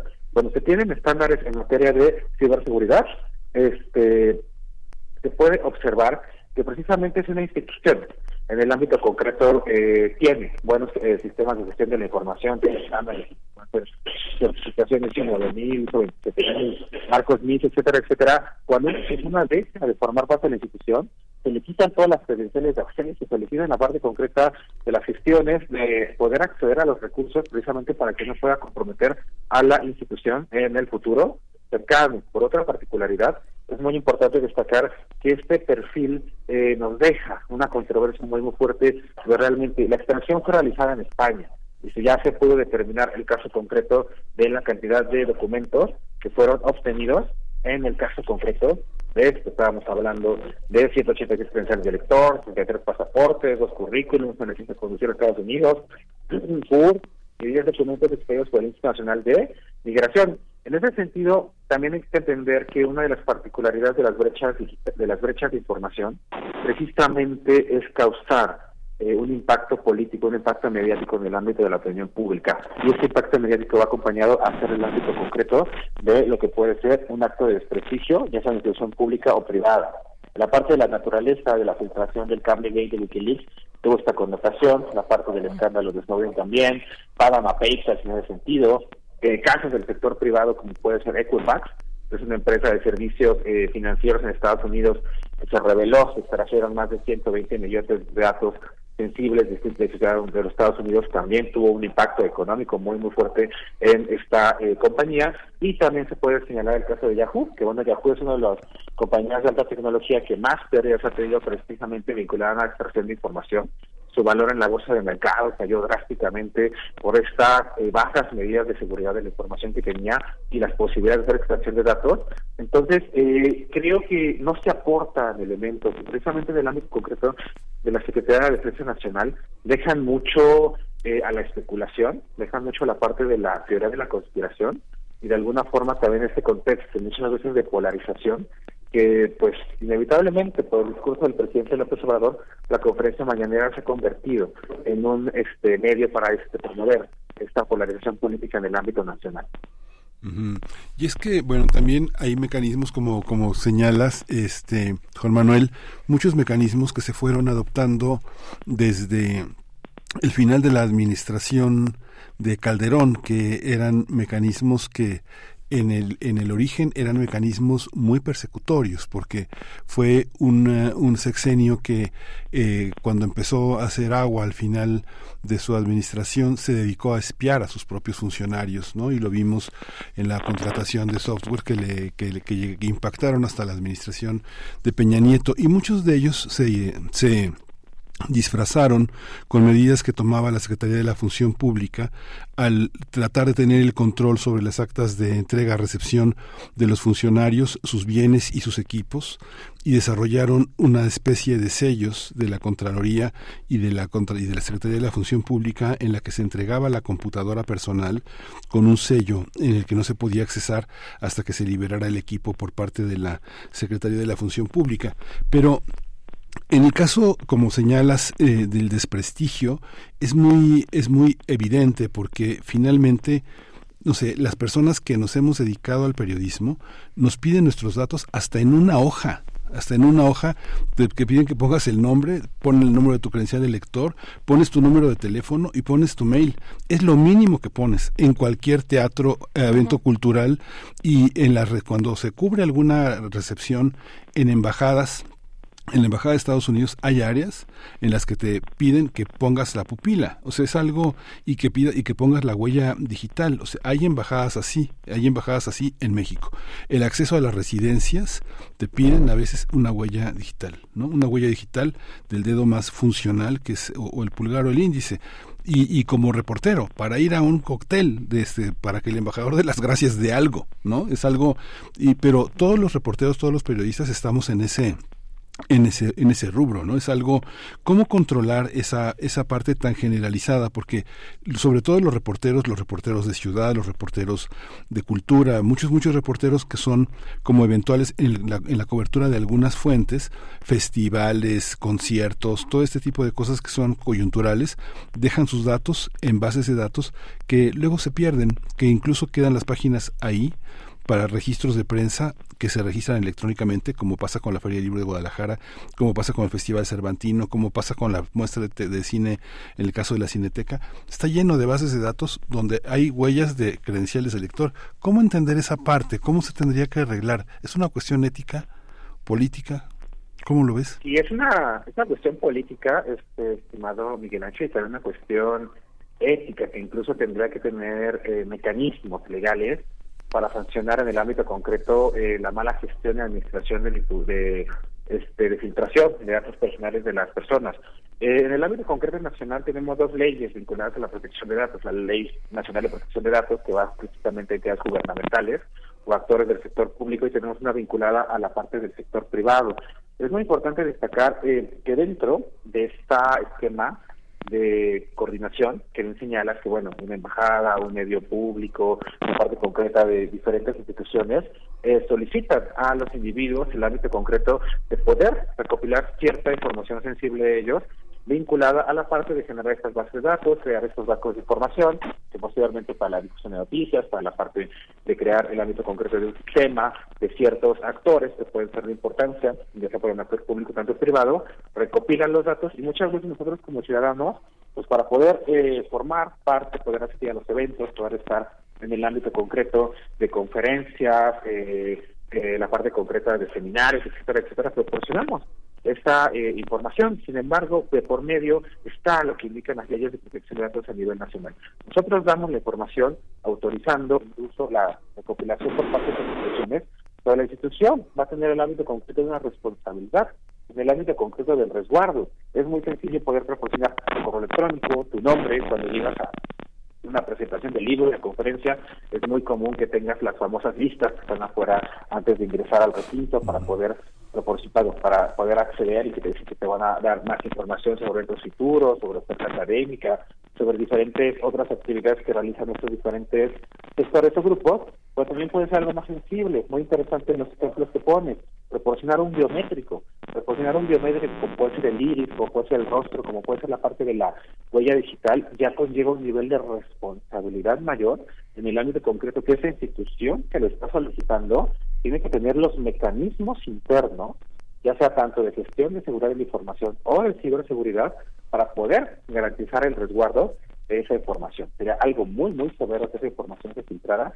y que posteriormente fuera difundida porque puede ser vulnerable a gran cantidad de información. Con la posesión de un iris, con la posesión de una huella digital, con la posesión de un biométrico del rostro, ya se pueden hacer ciertas actividades delictivas que van más allá de simples fraudes vinculados a ingeniería social, estafas, etcétera, etcétera, que pueden incluso afectar, pueden tener accesos restringidos, como cuestiones como la cuenta bancaria, como el mismo celular, como un dispositivo móvil, y ese es un problema muy, muy severo. El tema en México es que a pesar de que tenemos dos leyes eh, que regulan tanto la protección de datos desde el enfoque del sector privado, desde el enfoque del sector público, eh, no hemos visto un precedente, un referente en el ámbito concreto de que se operacionalice sanciones, en el que se operacionalice un marco legal jurídico penal cuando se dan estos casos de filtraciones. Grandes instituciones de nuestro país, como el Instituto Nacional Electoral o, por ejemplo, Secretaría de Economía, otros actores, que tienen bancos de información muy, muy eh, eh, grandes de población civil o de unidades empresariales económicas dentro del país han sido víctimas de extracciones de información y de filtración de fuentes de datos que se venden en diferentes eh, mercados legales, ilegales, como puede ser como la interés profunda, para poder acceder a ellos. Y en el caso del sector privado, pues nunca hemos visto un caso concreto como el de Ecofax, donde una filtración de información haya llevado a que el gobierno imponga una sanción por no resguardar los datos personales y esto, por ejemplo, vaya o mejor esta cultura de protección de la información, este nivel de responsabilidad y compromiso que deben tener las instituciones. Claro. Esta que es una tarea pendiente. Bien, pues nos vamos a quedar con esa idea, doctor Juan, Juan Manuel Aguilar Antonio. Estamos al cierre de, esta hora. Muchísimas gracias. Ahí con un este con un ruido que se mete en la línea, pero te agradecemos mucho esta participación. Ya son las nueve de la mañana. Vamos a despedirnos de Radio Nicolaita y volvemos después del corte. Queremos escucharte. Llámanos al 55 36 43 39 y al 55 36 89 89. Primer movimiento. Hacemos comunidad. Ramón Shirau. Filósofo, escritor, poeta. 2024. 100 años de su nacimiento. La poesía de Ramón Shirau se espejea con su filosofía lo cual es muy interesante. Él concibe la poesía y la filosofía como dos formas de construir una cosmovisión. No los ve como dos caminos separados, sino como algo que se puede conjuntar. Su poesía es una poesía de hallazgo, de muchísima luminosidad. Es una poesía que de repente la lees como que, como que no pescas de primera instancia, pero cuando la vas leyendo y releyendo, es verdaderamente de un gran asombro, ¿no? Es un hombre que vive asombrado y lo puede escribir. Mariana Bernardes, poeta y ensayista. Ramón Shirau. 96.1 FM. Radio UNAM. Experiencia sonora. ¿Sabías que la Ciudad de México cuenta con una fiscalía especializada para la atención de delitos electorales? La FEPADE es la autoridad encargada de procurar justicia en materia penal electoral. Previene, investiga y persigue delitos electorales. Si eres víctima o testigo de un delito, denuncia al 800-133-7233, www.denunciadigital.cdmx.gov.mx o en cualquier agencia del Ministerio Público. Fiscalía especializada para la atención de delitos electorales de la Ciudad de México. Denunciar es prevenir. ¿Dónde dejé mi INE? Ay, papá, aún no has ido a recogerla al módulo. Ay, no. ¿Dónde dejé el papelito que me dieron? Está en tu chamarra negra, pero recuerda que ahora también puedes recogerla con tus huellas dactilares. Si solicitaste tu primera INE, la actualizaste, pediste su renovación o reposición, debes recogerla en tu módulo antes del 14 de marzo. Que no se te olvide, la necesitas para votar el 2 de junio. Participa, porque en estas elecciones tu decisión es importante. INE. ¿Sabes qué tienen en común? El polvo de una estrella durmiente, el moco de King Kong o el enano más alto de todos. Pues que a todos los puedes encontrar en la radio. Solo tienes que decir las palabras mágicas. ¡Hocus Pocus! Para tus orejas y escúchanos todos los sábados a las 10 de la mañana por Radio UNAM. Experiencia sonora. Ahí viene la cuarta transformación, con este ritmo que está sabrosón, unidos en una revolución que mi México lindo merece hoy. Ay, a la izquierda como el corazón. Vete, vete, es la cuarta T. Vete, vete, es la cuarta T. Vete, es la cuarta transformación, porque México merece más. Ay, vete. PT es la 4T. Con los gobiernos de Morena, la justicia social avanza, gracias al humanismo mexicano. Por primera vez tenemos un gobierno del pueblo, plural, austero y cercano a la gente, que combate la corrupción con honestidad y que lucha por mantener la esperanza, porque la verdadera felicidad es darle la mano a quien la necesita y construir una sociedad libre, justa y solidaria. Con el pueblo todo, sin el pueblo nada. Morena, la esperanza de México.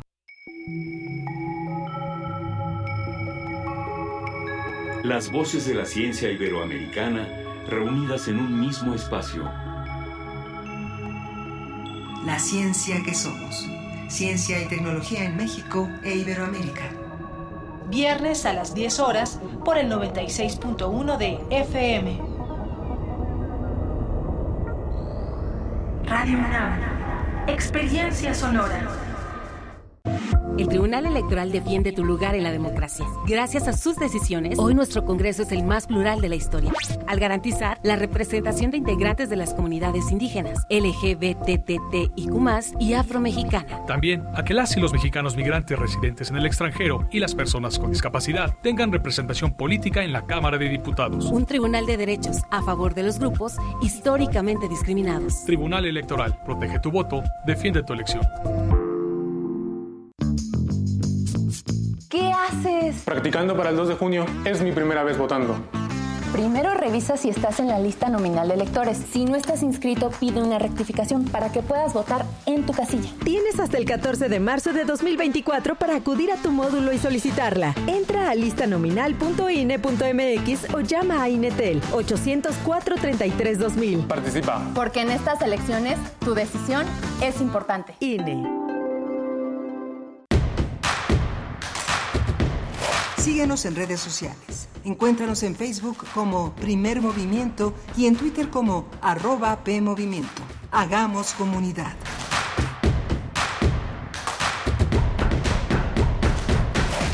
Hola, buenos días. Ya son las 9 de la mañana con 6 minutos de este 2 de febrero, viernes 2 de febrero. Estamos en la tercera hora de primer movimiento. Estamos en Radio UNAM, en Adolfo Prieto 133, en la Colonia del Valle. Estamos en la FM en el 96.1, en la M en el 860. Está Crescencio Suárez esta mañana al frente de los controles técnicos en la cabina. Está eh, eh, Violeta Berber haciéndose cargo de, la, de, de, de todo el mecanismo de de la, de la cabina en la producción. Rodrigo Aguilar está en la producción ejecutiva y tenemos hoy a Eduardo Castro en el servicio social también apoyando en esta tarea. Mi compañera Bernice Camacho al frente de la conducción. Querida Bernice, buenos días. Miguel Ángel Quemain, muy buenos días. Ya estamos en la última hora de esta transmisión de mm, viernes, la, los primeros días de febrero, un día muy especial para México, el Día de la Candelaria y bueno, con la mesa puesta para disfrutar en colectivo de los ricos tamales en su gran variedad que recorren, bueno, que, recorre toda, todo el país. Eh, bueno, pues estamos con ustedes en esta tercera hora y venimos de hablar, mm, bueno, eh, temas como eh, tan importantes como la vacuna patria y esta, pues este, esta aprobación, este, esta opinión favorable, opinión favorable que dio Cofepris para el uso de, emergencia de la vacuna patria, una vacuna desarrollada por Avimex, por el Instituto Politécnico Nacional, por la UNAM también, con el apoyo también del Gobierno de México. Y bueno, todavía faltan etapas, pero eh, va por este camino, por este camino eh, la, la, la, vacuna mexicana patria.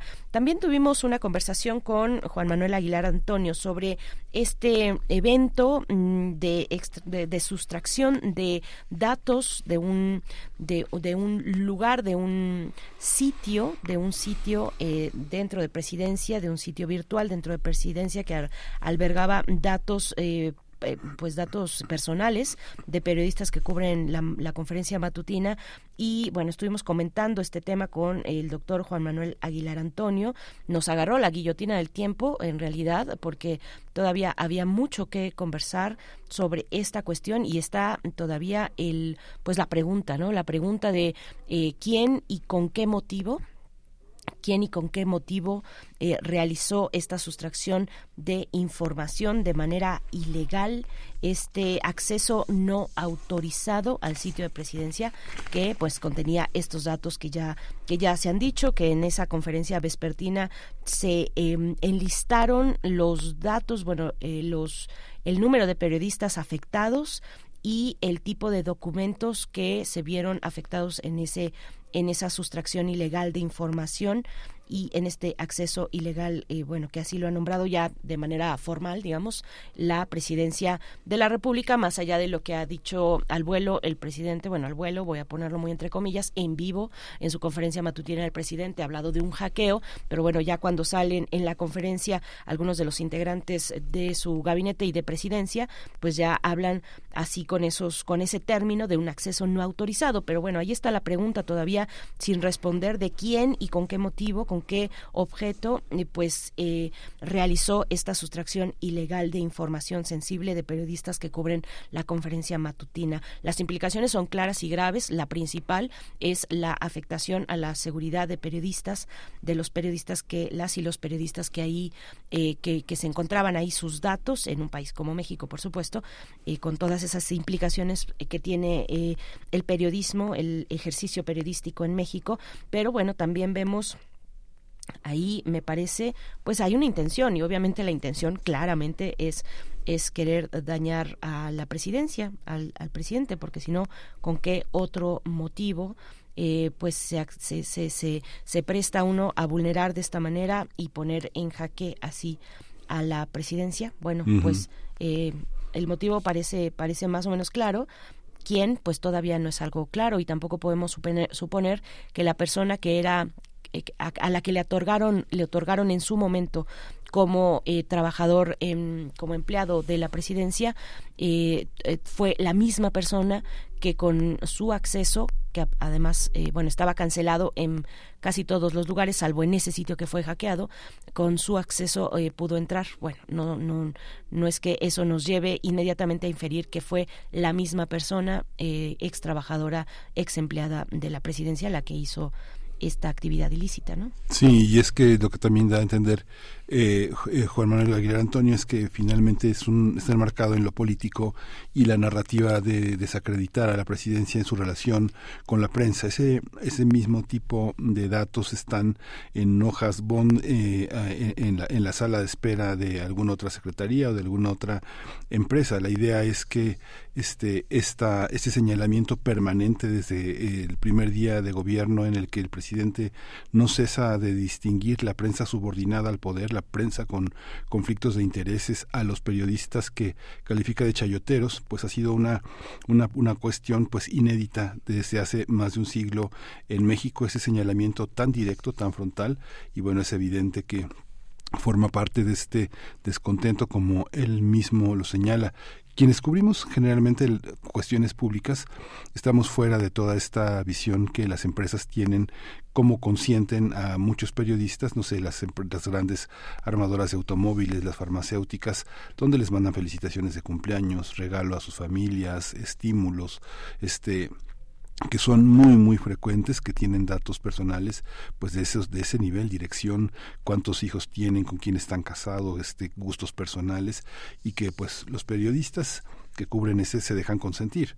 Quien cubre autos pues viaja por todo el mundo. Quien cubre farmacéuticas pues recibe plumas agendas este hasta coches. Hay quien recibe coches Sí, sí, bueno, pues sí, sí, ese es un barril sin fondo, ese es un barril sin fondo y podríamos irnos a distintos eh, rubros de la industria que, eh, bueno, en su relación con el periodismo, con distintas prácticas como la que mencionas, Miguel Ángel, y otras que no tienen que ver con el periodismo, que, pero que finalmente sabemos que ahí están los datos los datos de nosotros, de nosotras, de las personas eh, usuarias de algún servicio privado, de alguna plataforma de Internet. Por acá, fíjate que Shoshit Larillano, desde California, nos dice, una vez fui a Universal Studios en Los Ángeles y al entrar tiene uno que poner su huella dactilar. Fue un shock y un enojo para mí nos dice Shoshitl, y bueno, sí, con toda razón, pero uno va a hacer un, eh, pues no sé, a recoger un objeto este, que pidió eh, a, algún negocio, va y lo recoge y le piden a uno una, la identificación y a veces sin decirte incluso le toman la fotografía, ¿no? A tu identificación oficial. Ah, bueno, es que es solamente para nuestro registro. Y bueno, ahí no te pones a, discutir con, con, con, el empleado que, que, que, que está ahí obedeciendo alguna orden, pero bueno, tiene uno la posibilidad de decir, de escribir un correo formalmente, decir, a ver, este, esta, esta, esta parte, digamos, del cuidado de mis datos personales no fue resguardada, no, no me avisaron que iban a sacar una fotografía, simplemente la mostré y le tomaron foto, en fin, ese tipo de cosas y de prácticas que se dan todos los días y así están nuestros datos circulando en todos por todos lados, pero bueno, con el tema de los de las y los periodistas es una cosa aparte por el nivel de riesgo que tiene esa profesión en nuestro país. Sí. Bien. Pues vamos a tener la poesía necesaria ya en un par de minutos y vamos a tener una mesa dedicada a los a los a las tres décadas de seña y verbo, un trabajo que han hecho Eduardo Domínguez, eh, eh, eh Antonio, eh, este Alberto Lomnitz, desde hace muchísimos años, Antonio Sacruz y Eduardo Domínguez, que celebran y van a hacer mañana una función especial para dedicar 30 años de seña y verbo. Y vamos a tener también, para cerrar la emisión, la participación de Amaranta Leiva, que ha escrito una, una, una tercera parte de su saga de superheroínas y se inician también las actividades del teatro infantil en Coyoacán con esta gran eh, compañía que se llama Marionetas de la Esquina. Así es, pues y después de la poesía tendremos también la recomendación literaria desde el Fondo de Cultura Económica con mm, nuestra amiga Vero Ortiz, eh, colega periodista y escritora también, que cada semana en viernes nos comparte una propuesta literaria. Yo, después de la poesía, me, me disculpo, me voy, a, me, voy a retirar, pero se quedan en los últimos minutos, la última media hora, con Miguel Ángel que en el micrófono y en la conducción. Así es que vamos, vamos ya con la poesía. Primer movimiento. Hacemos comunidad con tus postales sonoras. Envíalas a primermovimientounam.gmail.com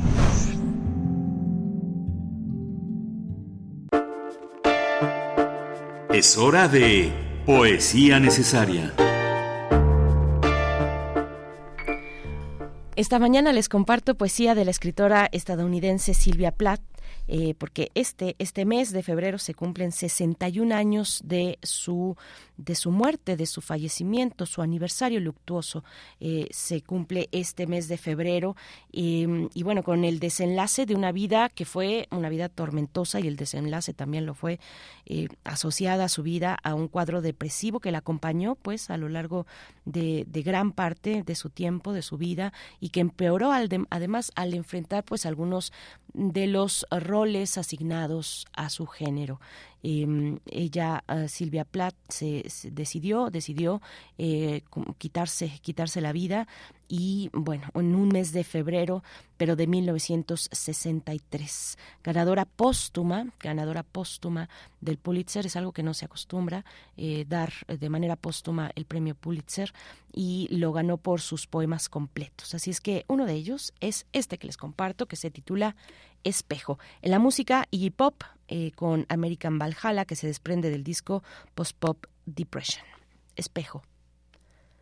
Soy, soy plateado y exacto. No tengo ideas preconcebidas.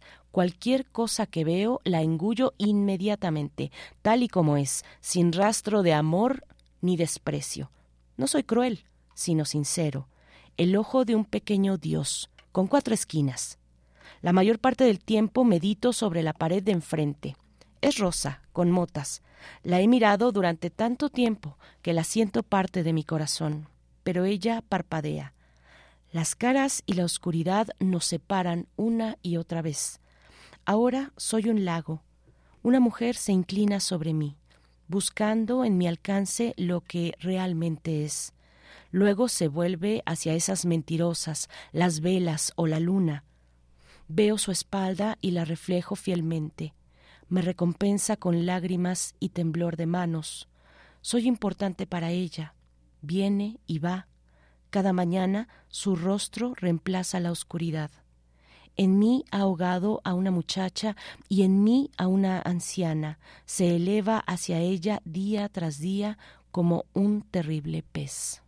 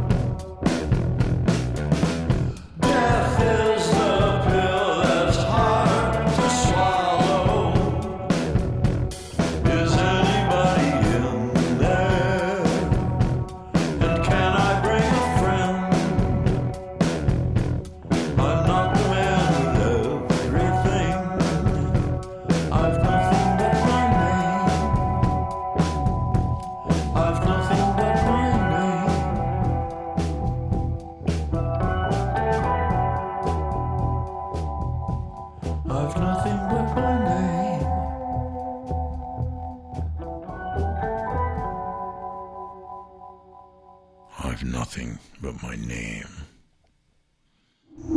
Primer movimiento.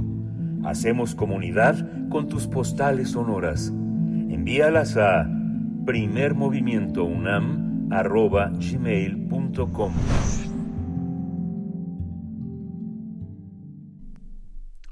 Vamos a escuchar la, la, columna, el trabajo de eh, eh, Verónica Ortiz en esta, en esta propuesta de lectura que este viernes tiene para ustedes. Vamos a escuchar.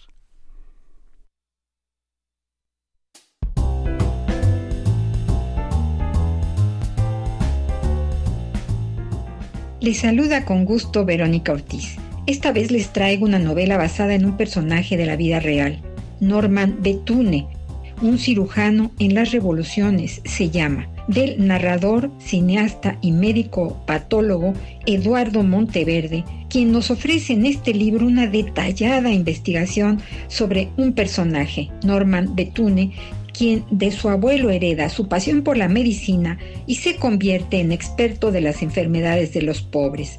Por ejemplo, la tuberculosis, de la que muy joven enfermó.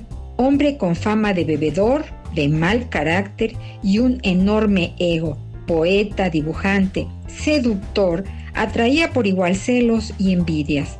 Solo tenía un blindaje, nos dice Eduardo Monteverde, el de su excelente preparación en la medicina, virtud acompañada de su convicción por el socialismo como el mejor vehículo de la salud. Lo aprendió en la Unión Soviética, lo ejerció en la Guerra de España y lo continuó en China, antes de ser camillero en la Gran Guerra. Sus enemigos en estas conflagraciones fueron la gangrena, la septicemia, el capitalismo, el fascismo, afirma nuestro autor Eduardo Monteverde. Norman Betune en 1911 interrumpe sus estudios de fisiología y bioquímica para ser leñador en las montañas de Canadá, de donde es originario. Va a alfabetizar esas fronteras, la retaguardia de la civilización, campesinos, prófugos, reos, mineros. Los indios no, porque ellos no contaban, porque el gobierno canadiense los exterminaba y los que quedaban se recluían en reservaciones y escuelas católicas donde los maltrataban sin conmiseración. En esta informada novela con referencias literarias y cinematográficas, Monteverde nos llevará por la vida de Norman Betune, cirujano militar en la Primera Guerra Mundial, quien inició en plenas batallas de esta y otras guerras la amputación y transfusión de sangre, salvando millares de vidas de soldados gravemente heridos. En la colección popular del Fondo de Cultura Económica acaba de editarse Norman Betune, un cirujano en las revoluciones, de quien los soldados decían, al ataque, Betune está con nosotros una gran novela de Eduardo Monteverde, porque leer incita y enseña. Hasta la próxima.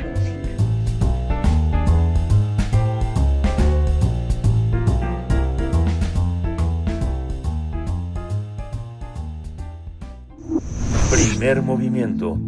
Hacemos comunidad con tus postales sonoras. Envíalas a primermovimientounam.gmail.com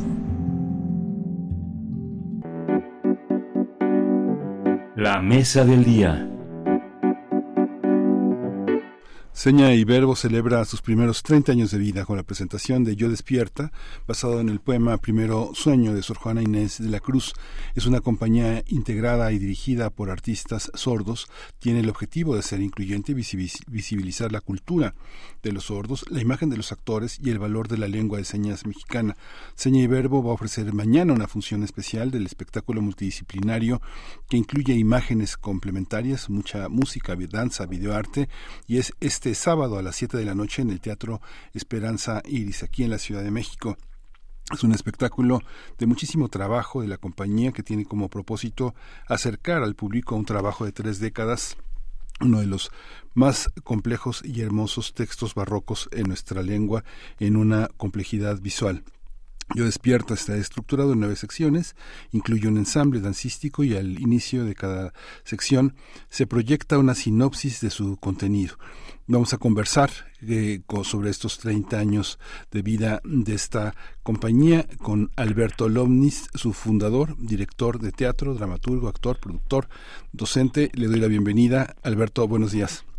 Miguel Ángel, ¿cómo estás? Muy bien, muy contento. También está con nosotros Antonio Sacruz. Él es actor, director, dramaturgo, comunicólogo y gestor cultural con más de 20 años de experiencia en teatro, cine y televisión y está y es el intérprete y productor también, intérprete de lengua de señas mexicana desde hace 10 años y especialista en expresiones artísticas inclusivas. Buenos días, Antonio. Hola, ¿qué tal? Buenos días. Pues qué emoción, Alberto. Han pasado 30 años, han pasado 30 años y desde que lo fundaste, que a mí me tocó presenciar esa fundación, venías de estudiar de Estados Unidos en el Teatro de Nueva York, en el Teatro de Illinois y la y, la y lo interesante de esos años que han pasado muchos, hemos crecido mucho en esos años, pero desde el principio la imaginación fue el, el, signo de identidad. Nunca viste a los sordos como un conjunto de discapacitados, sino como un umbral de una imaginación poderosísima que llega hasta hoy con, con una obra también muy poderosa, llena de imaginación y de recursos. ¿Cómo, ¿Cómo vives esos 30 años? Tienes poco tiempo,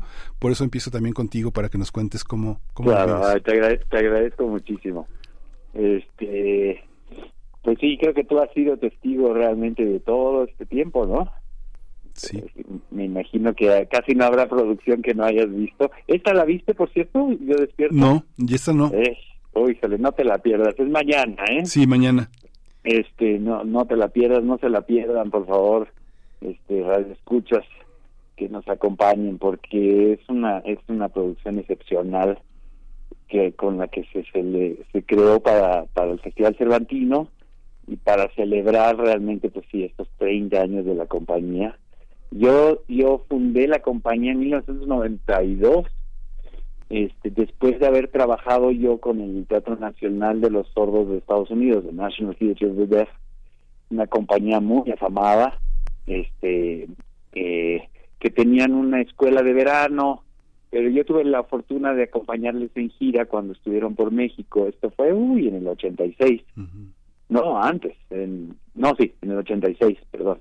Este, giramos por México, dando funciones, yo iba haciendo iba como actor haciendo las voces al español. Y ahí pues fue mi primer contacto con la cultura de los sordos.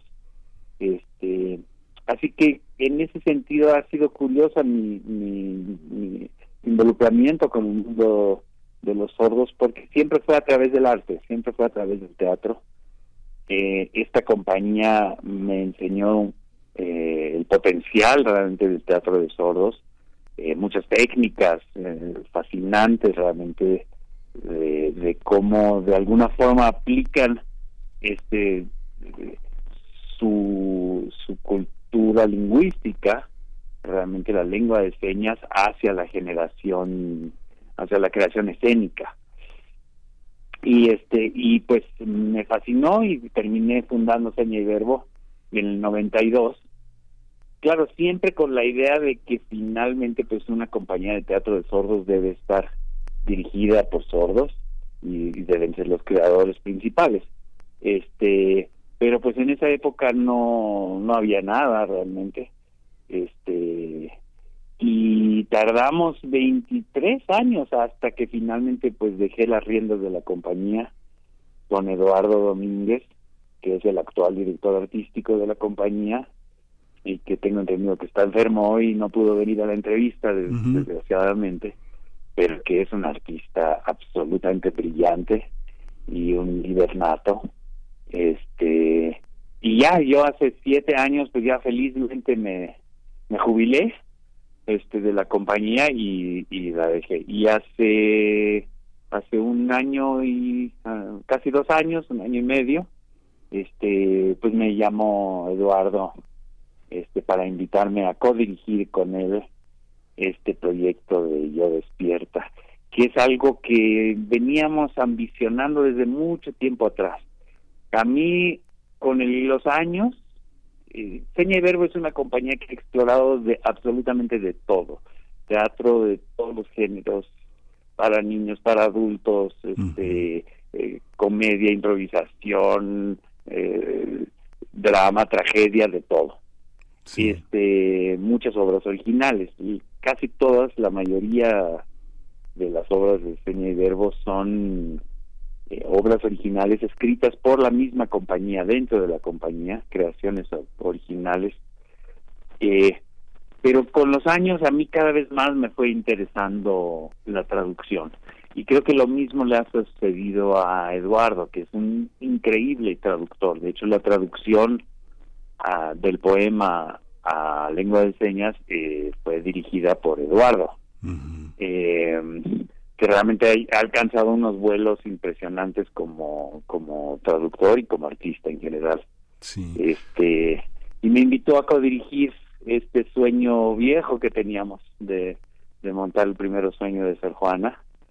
Este que pues es un poema complicadísimo y traducir una cosa así, además tan abstracta, tan compleja a lengua de señas, es un reto tremendo.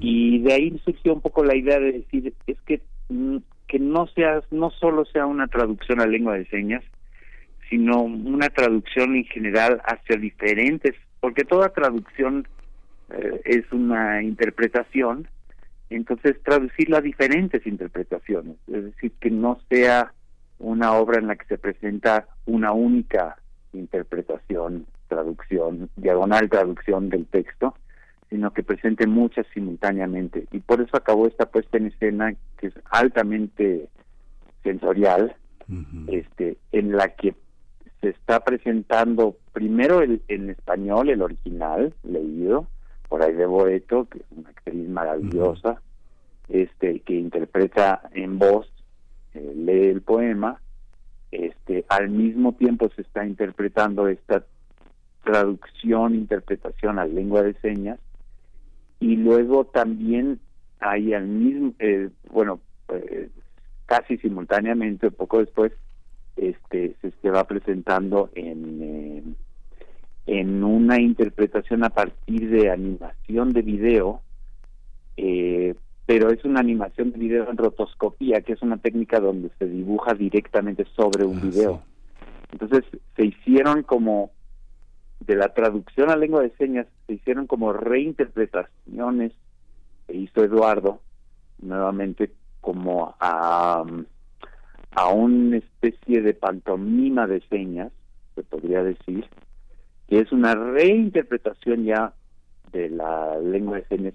Sobre estas, es, eso se idearon y sobre estas especies de poemas eh, eh, en los que interpreta Eduardo, eh, ocho artistas invitados, animadores este, de video, de, rotoscopía, dibujaron encima y crearon videos encima del usando un poco como templete los poemas que generó Eduardo a partir del primero sueño.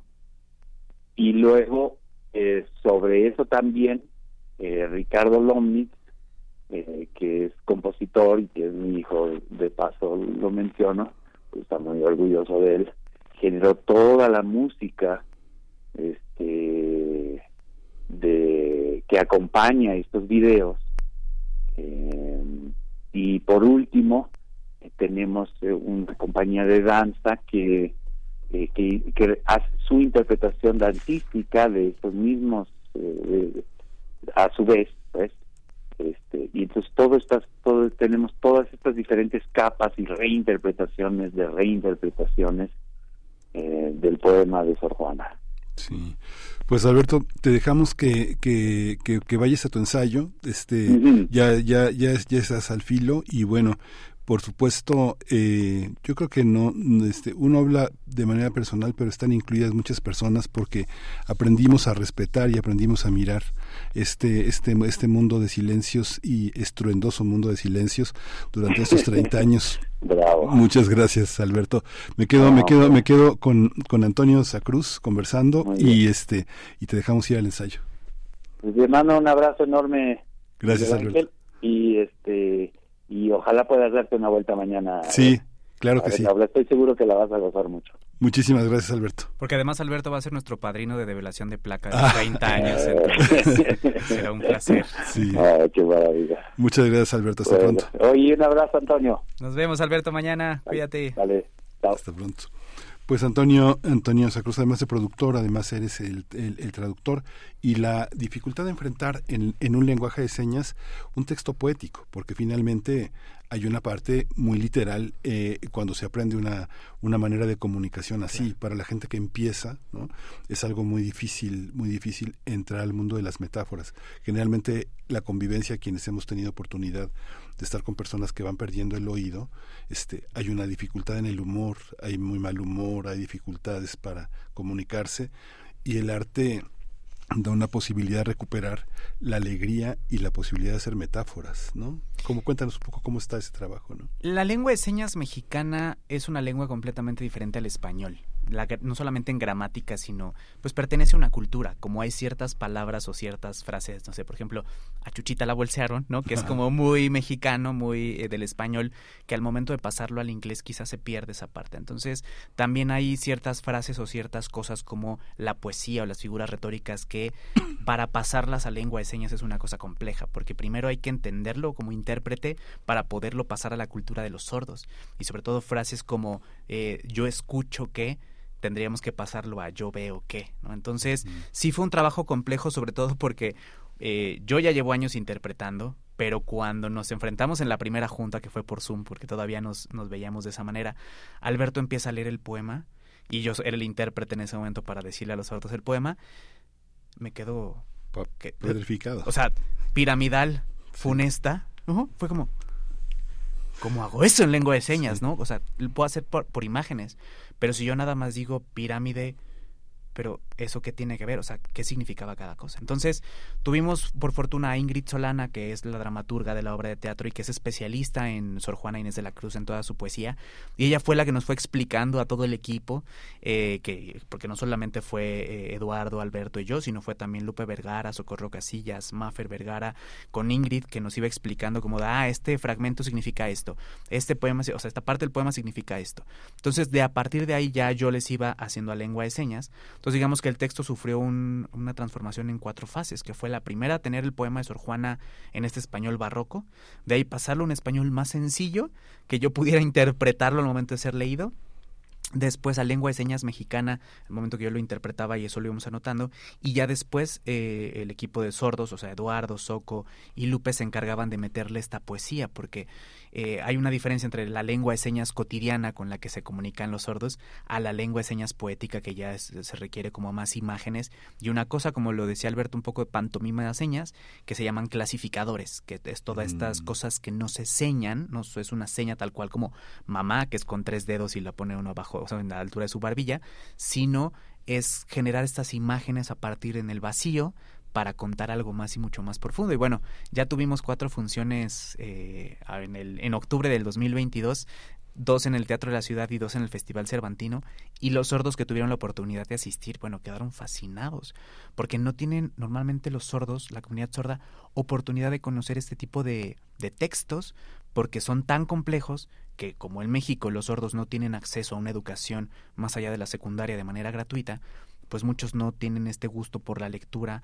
no tienen el hábito de leer español porque no lo conocen. Entonces, pues imagínate un texto de Sor Juana tan barroco, pues mucho menos leerlo y menos entenderlo. Entonces, pues fue un proceso bastante interesante esto que vivimos tanto para los sordos porque pues conocían a Sor Juana, pero no sabían de su trabajo. Y acercar el poema, acercar a Sor Juana y sobre todo eh, que, que, Seña y Verbo quiere hacer estos trabajos eh, pues más complejos.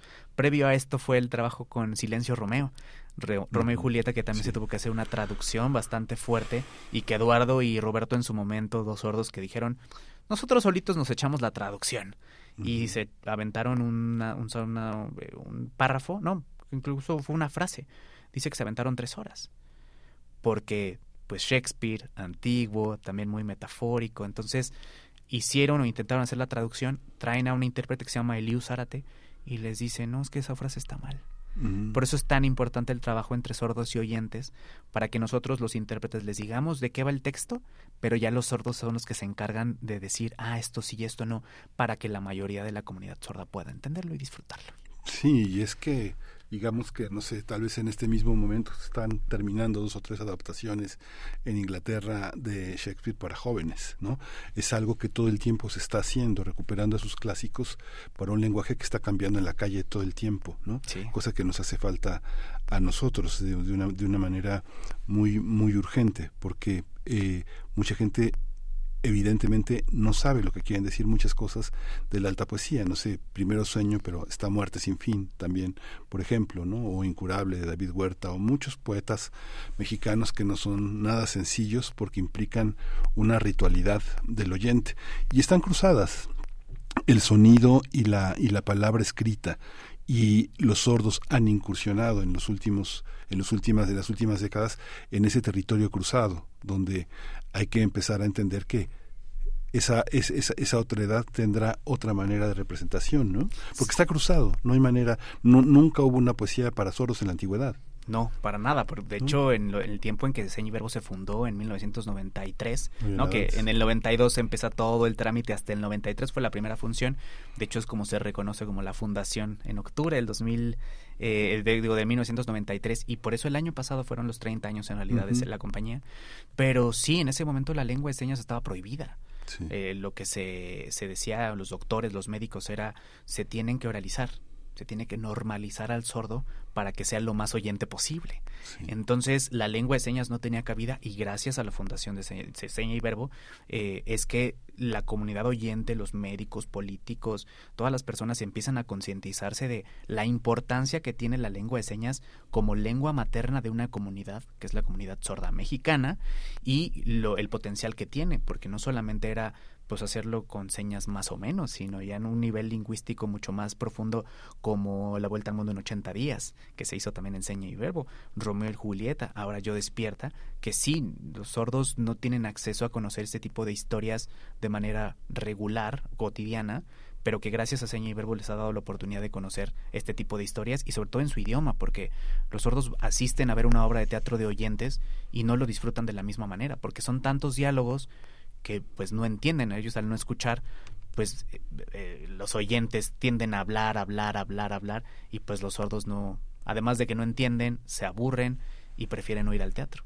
Y con seña y verbo pues hemos tenido una gran aceptación de la comunidad sorda que ha ido un poco en descenso por la tecnología porque pues ahora los sordos tienen la posibilidad más de pues hacer videollamadas o quedarse en casa, ¿no? Entonces, pues justo esta celebración también es un poco para volver a invitar a la comunidad sorda y decirles, oigan, no solamente están las obras que ya tenemos en repertorio, sino queremos renovar las obras, las puestas en escena, hacer nuevos proyectos, nuevo material audiovisual y pues acercarnos a los sordos al arte, no solamente al teatro. Sí, y es que claro, hay una, hay una parte, ya nos tenemos que despedir Antonio, pero hay una parte en la que la tecnología es fundamental, pero esto es teatro y una función como esta podría celebrarse en 1614.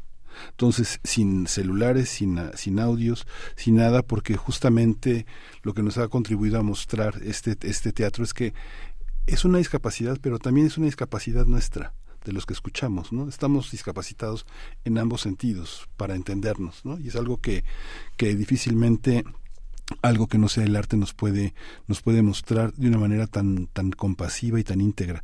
Eh, mañana mañana mañana sábado a las siete de, a las siete de la noche vamos a tener esa puesta en escena en el Teatro Esperanza Iris de la Ciudad de México. Así que bueno tienen, tienen, como dijo Alberto al iniciar con tanto entusiasmo, no nos lo podemos perder. Muchísimas gracias, Antonio, eh, eh Antonio Sacruz, actor, productor, traductor, poeta también. Muchas, gracias. Muchas gracias por la invitación. Muchas gracias. Pues vamos a ir con, vamos a ir con música en las complacencias musicales, en las complacencias musicales de este, de este, de este viernes, a ver si identifican de qué se trata.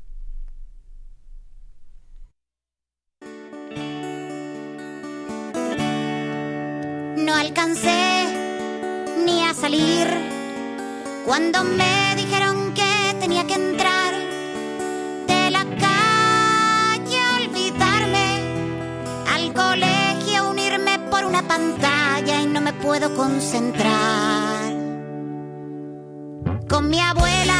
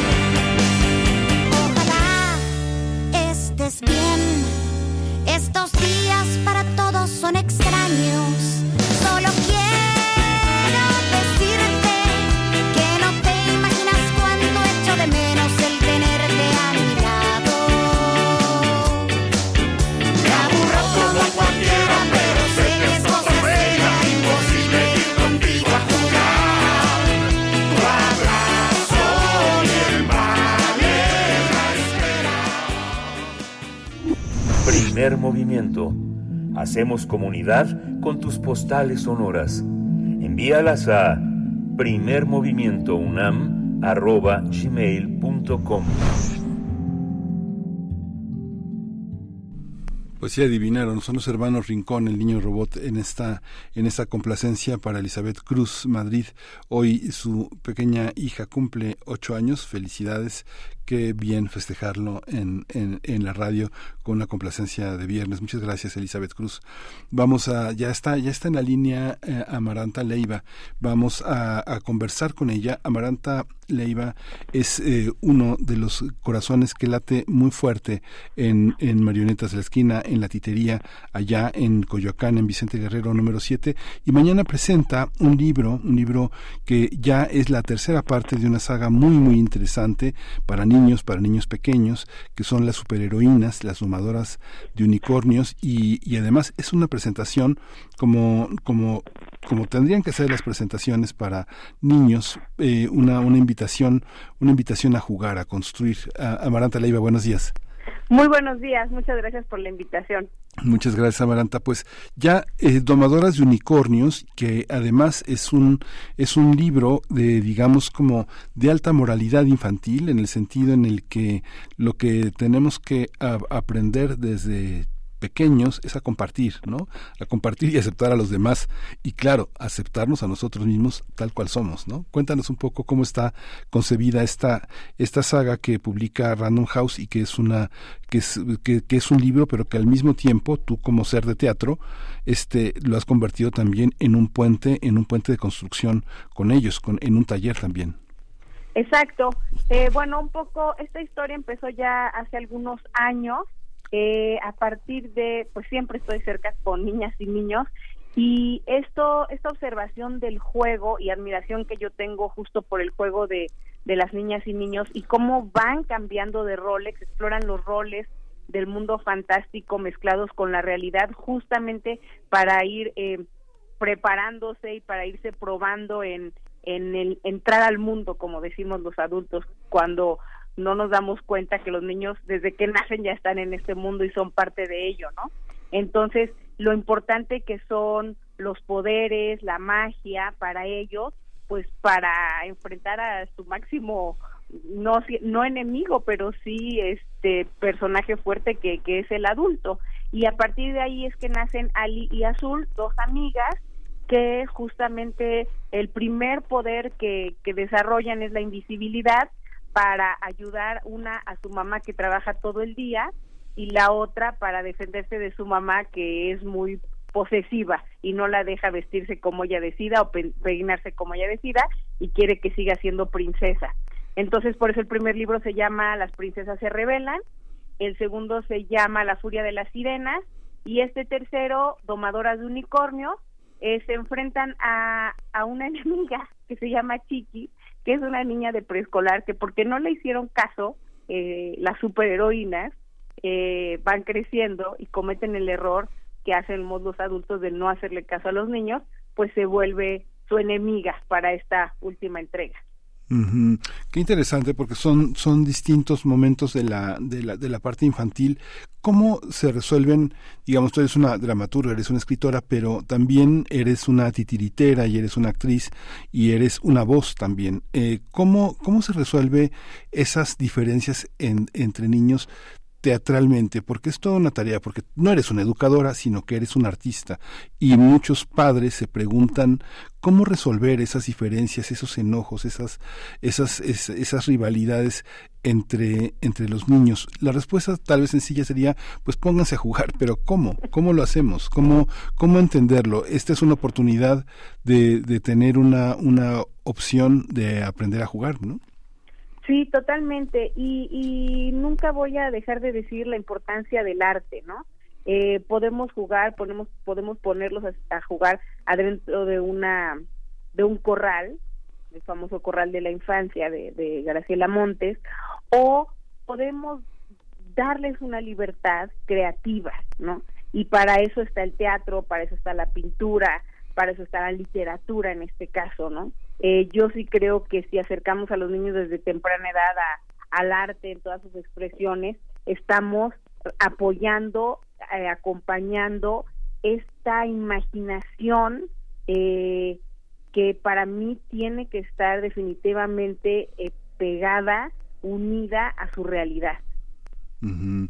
Fíjate, Amaranta, que bueno, a- mañana es la presentación del libro a las 12, a las 12 horas. Es una oportunidad también para estar en contacto quienes no conocen todo el proyecto artístico de la titería, que es un proyecto pues muy, muy, muy completo, muy añejo y que tiene oportunidad de entrar en contacto mañana a las 12 del día en Vicente Guerrero número 7 en la Colonia del Carmen en Coyoacán. Vas a estar tú y bueno, habrá talleres creativos, construir a la y jugar con los superpoderes, pero también eh, es, es un motivo de festejo todo esto, pero también la posibilidad, Amaranta, de que se inicia también una, se inicia el año, el 2024, para toda la, para toda la compañía y para todos los espectáculos.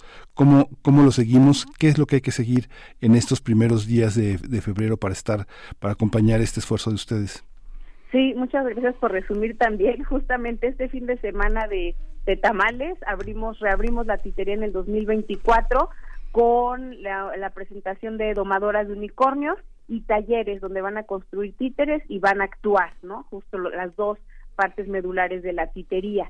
Eh, así abrimos todo un año de una programación artística y académica donde vamos a celebrar 10 años de la titería. Ya este año cumplimos 10 años de haber abierto las puertas y de no parar eh, tratando de presentar una programación donde lo primero es que respete la inteligencia y la sensibilidad de las infancias a través de la mayor eh, calidad artística posible, ¿no? Compañías eh, con mucha trayectoria nos acompañan y, también compañías eh, jóvenes que están iniciando en el mundo del teatro para infancias y, de títeres y queremos hacer un homenaje eh, durante la temporada a las creadoras eh, que durante años han dedicado eh, su profesión, su trabajo a, trabajar con niñas y niños.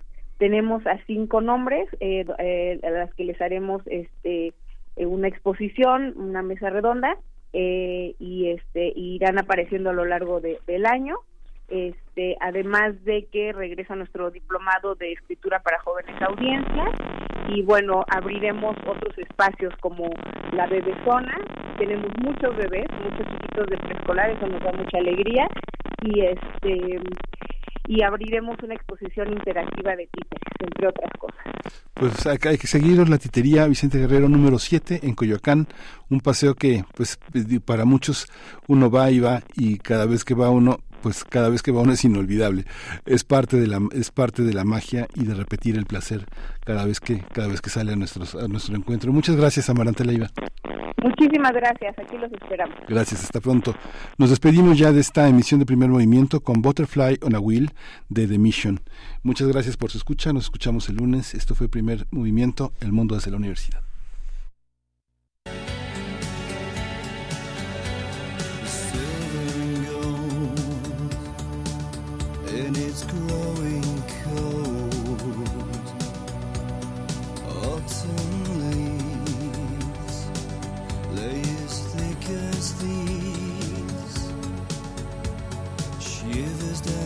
whisper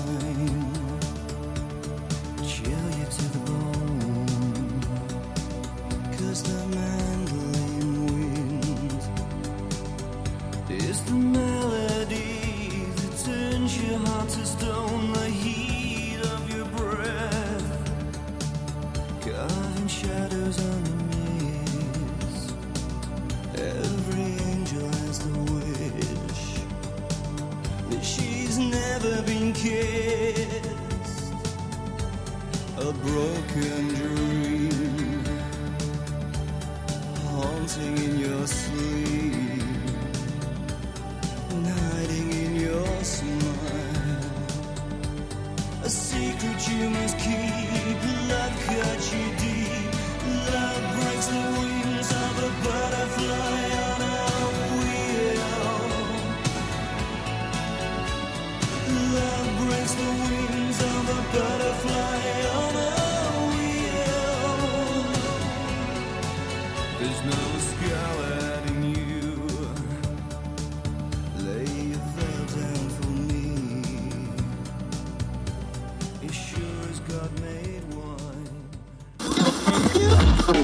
Radio UNAM presentó Primer Movimiento.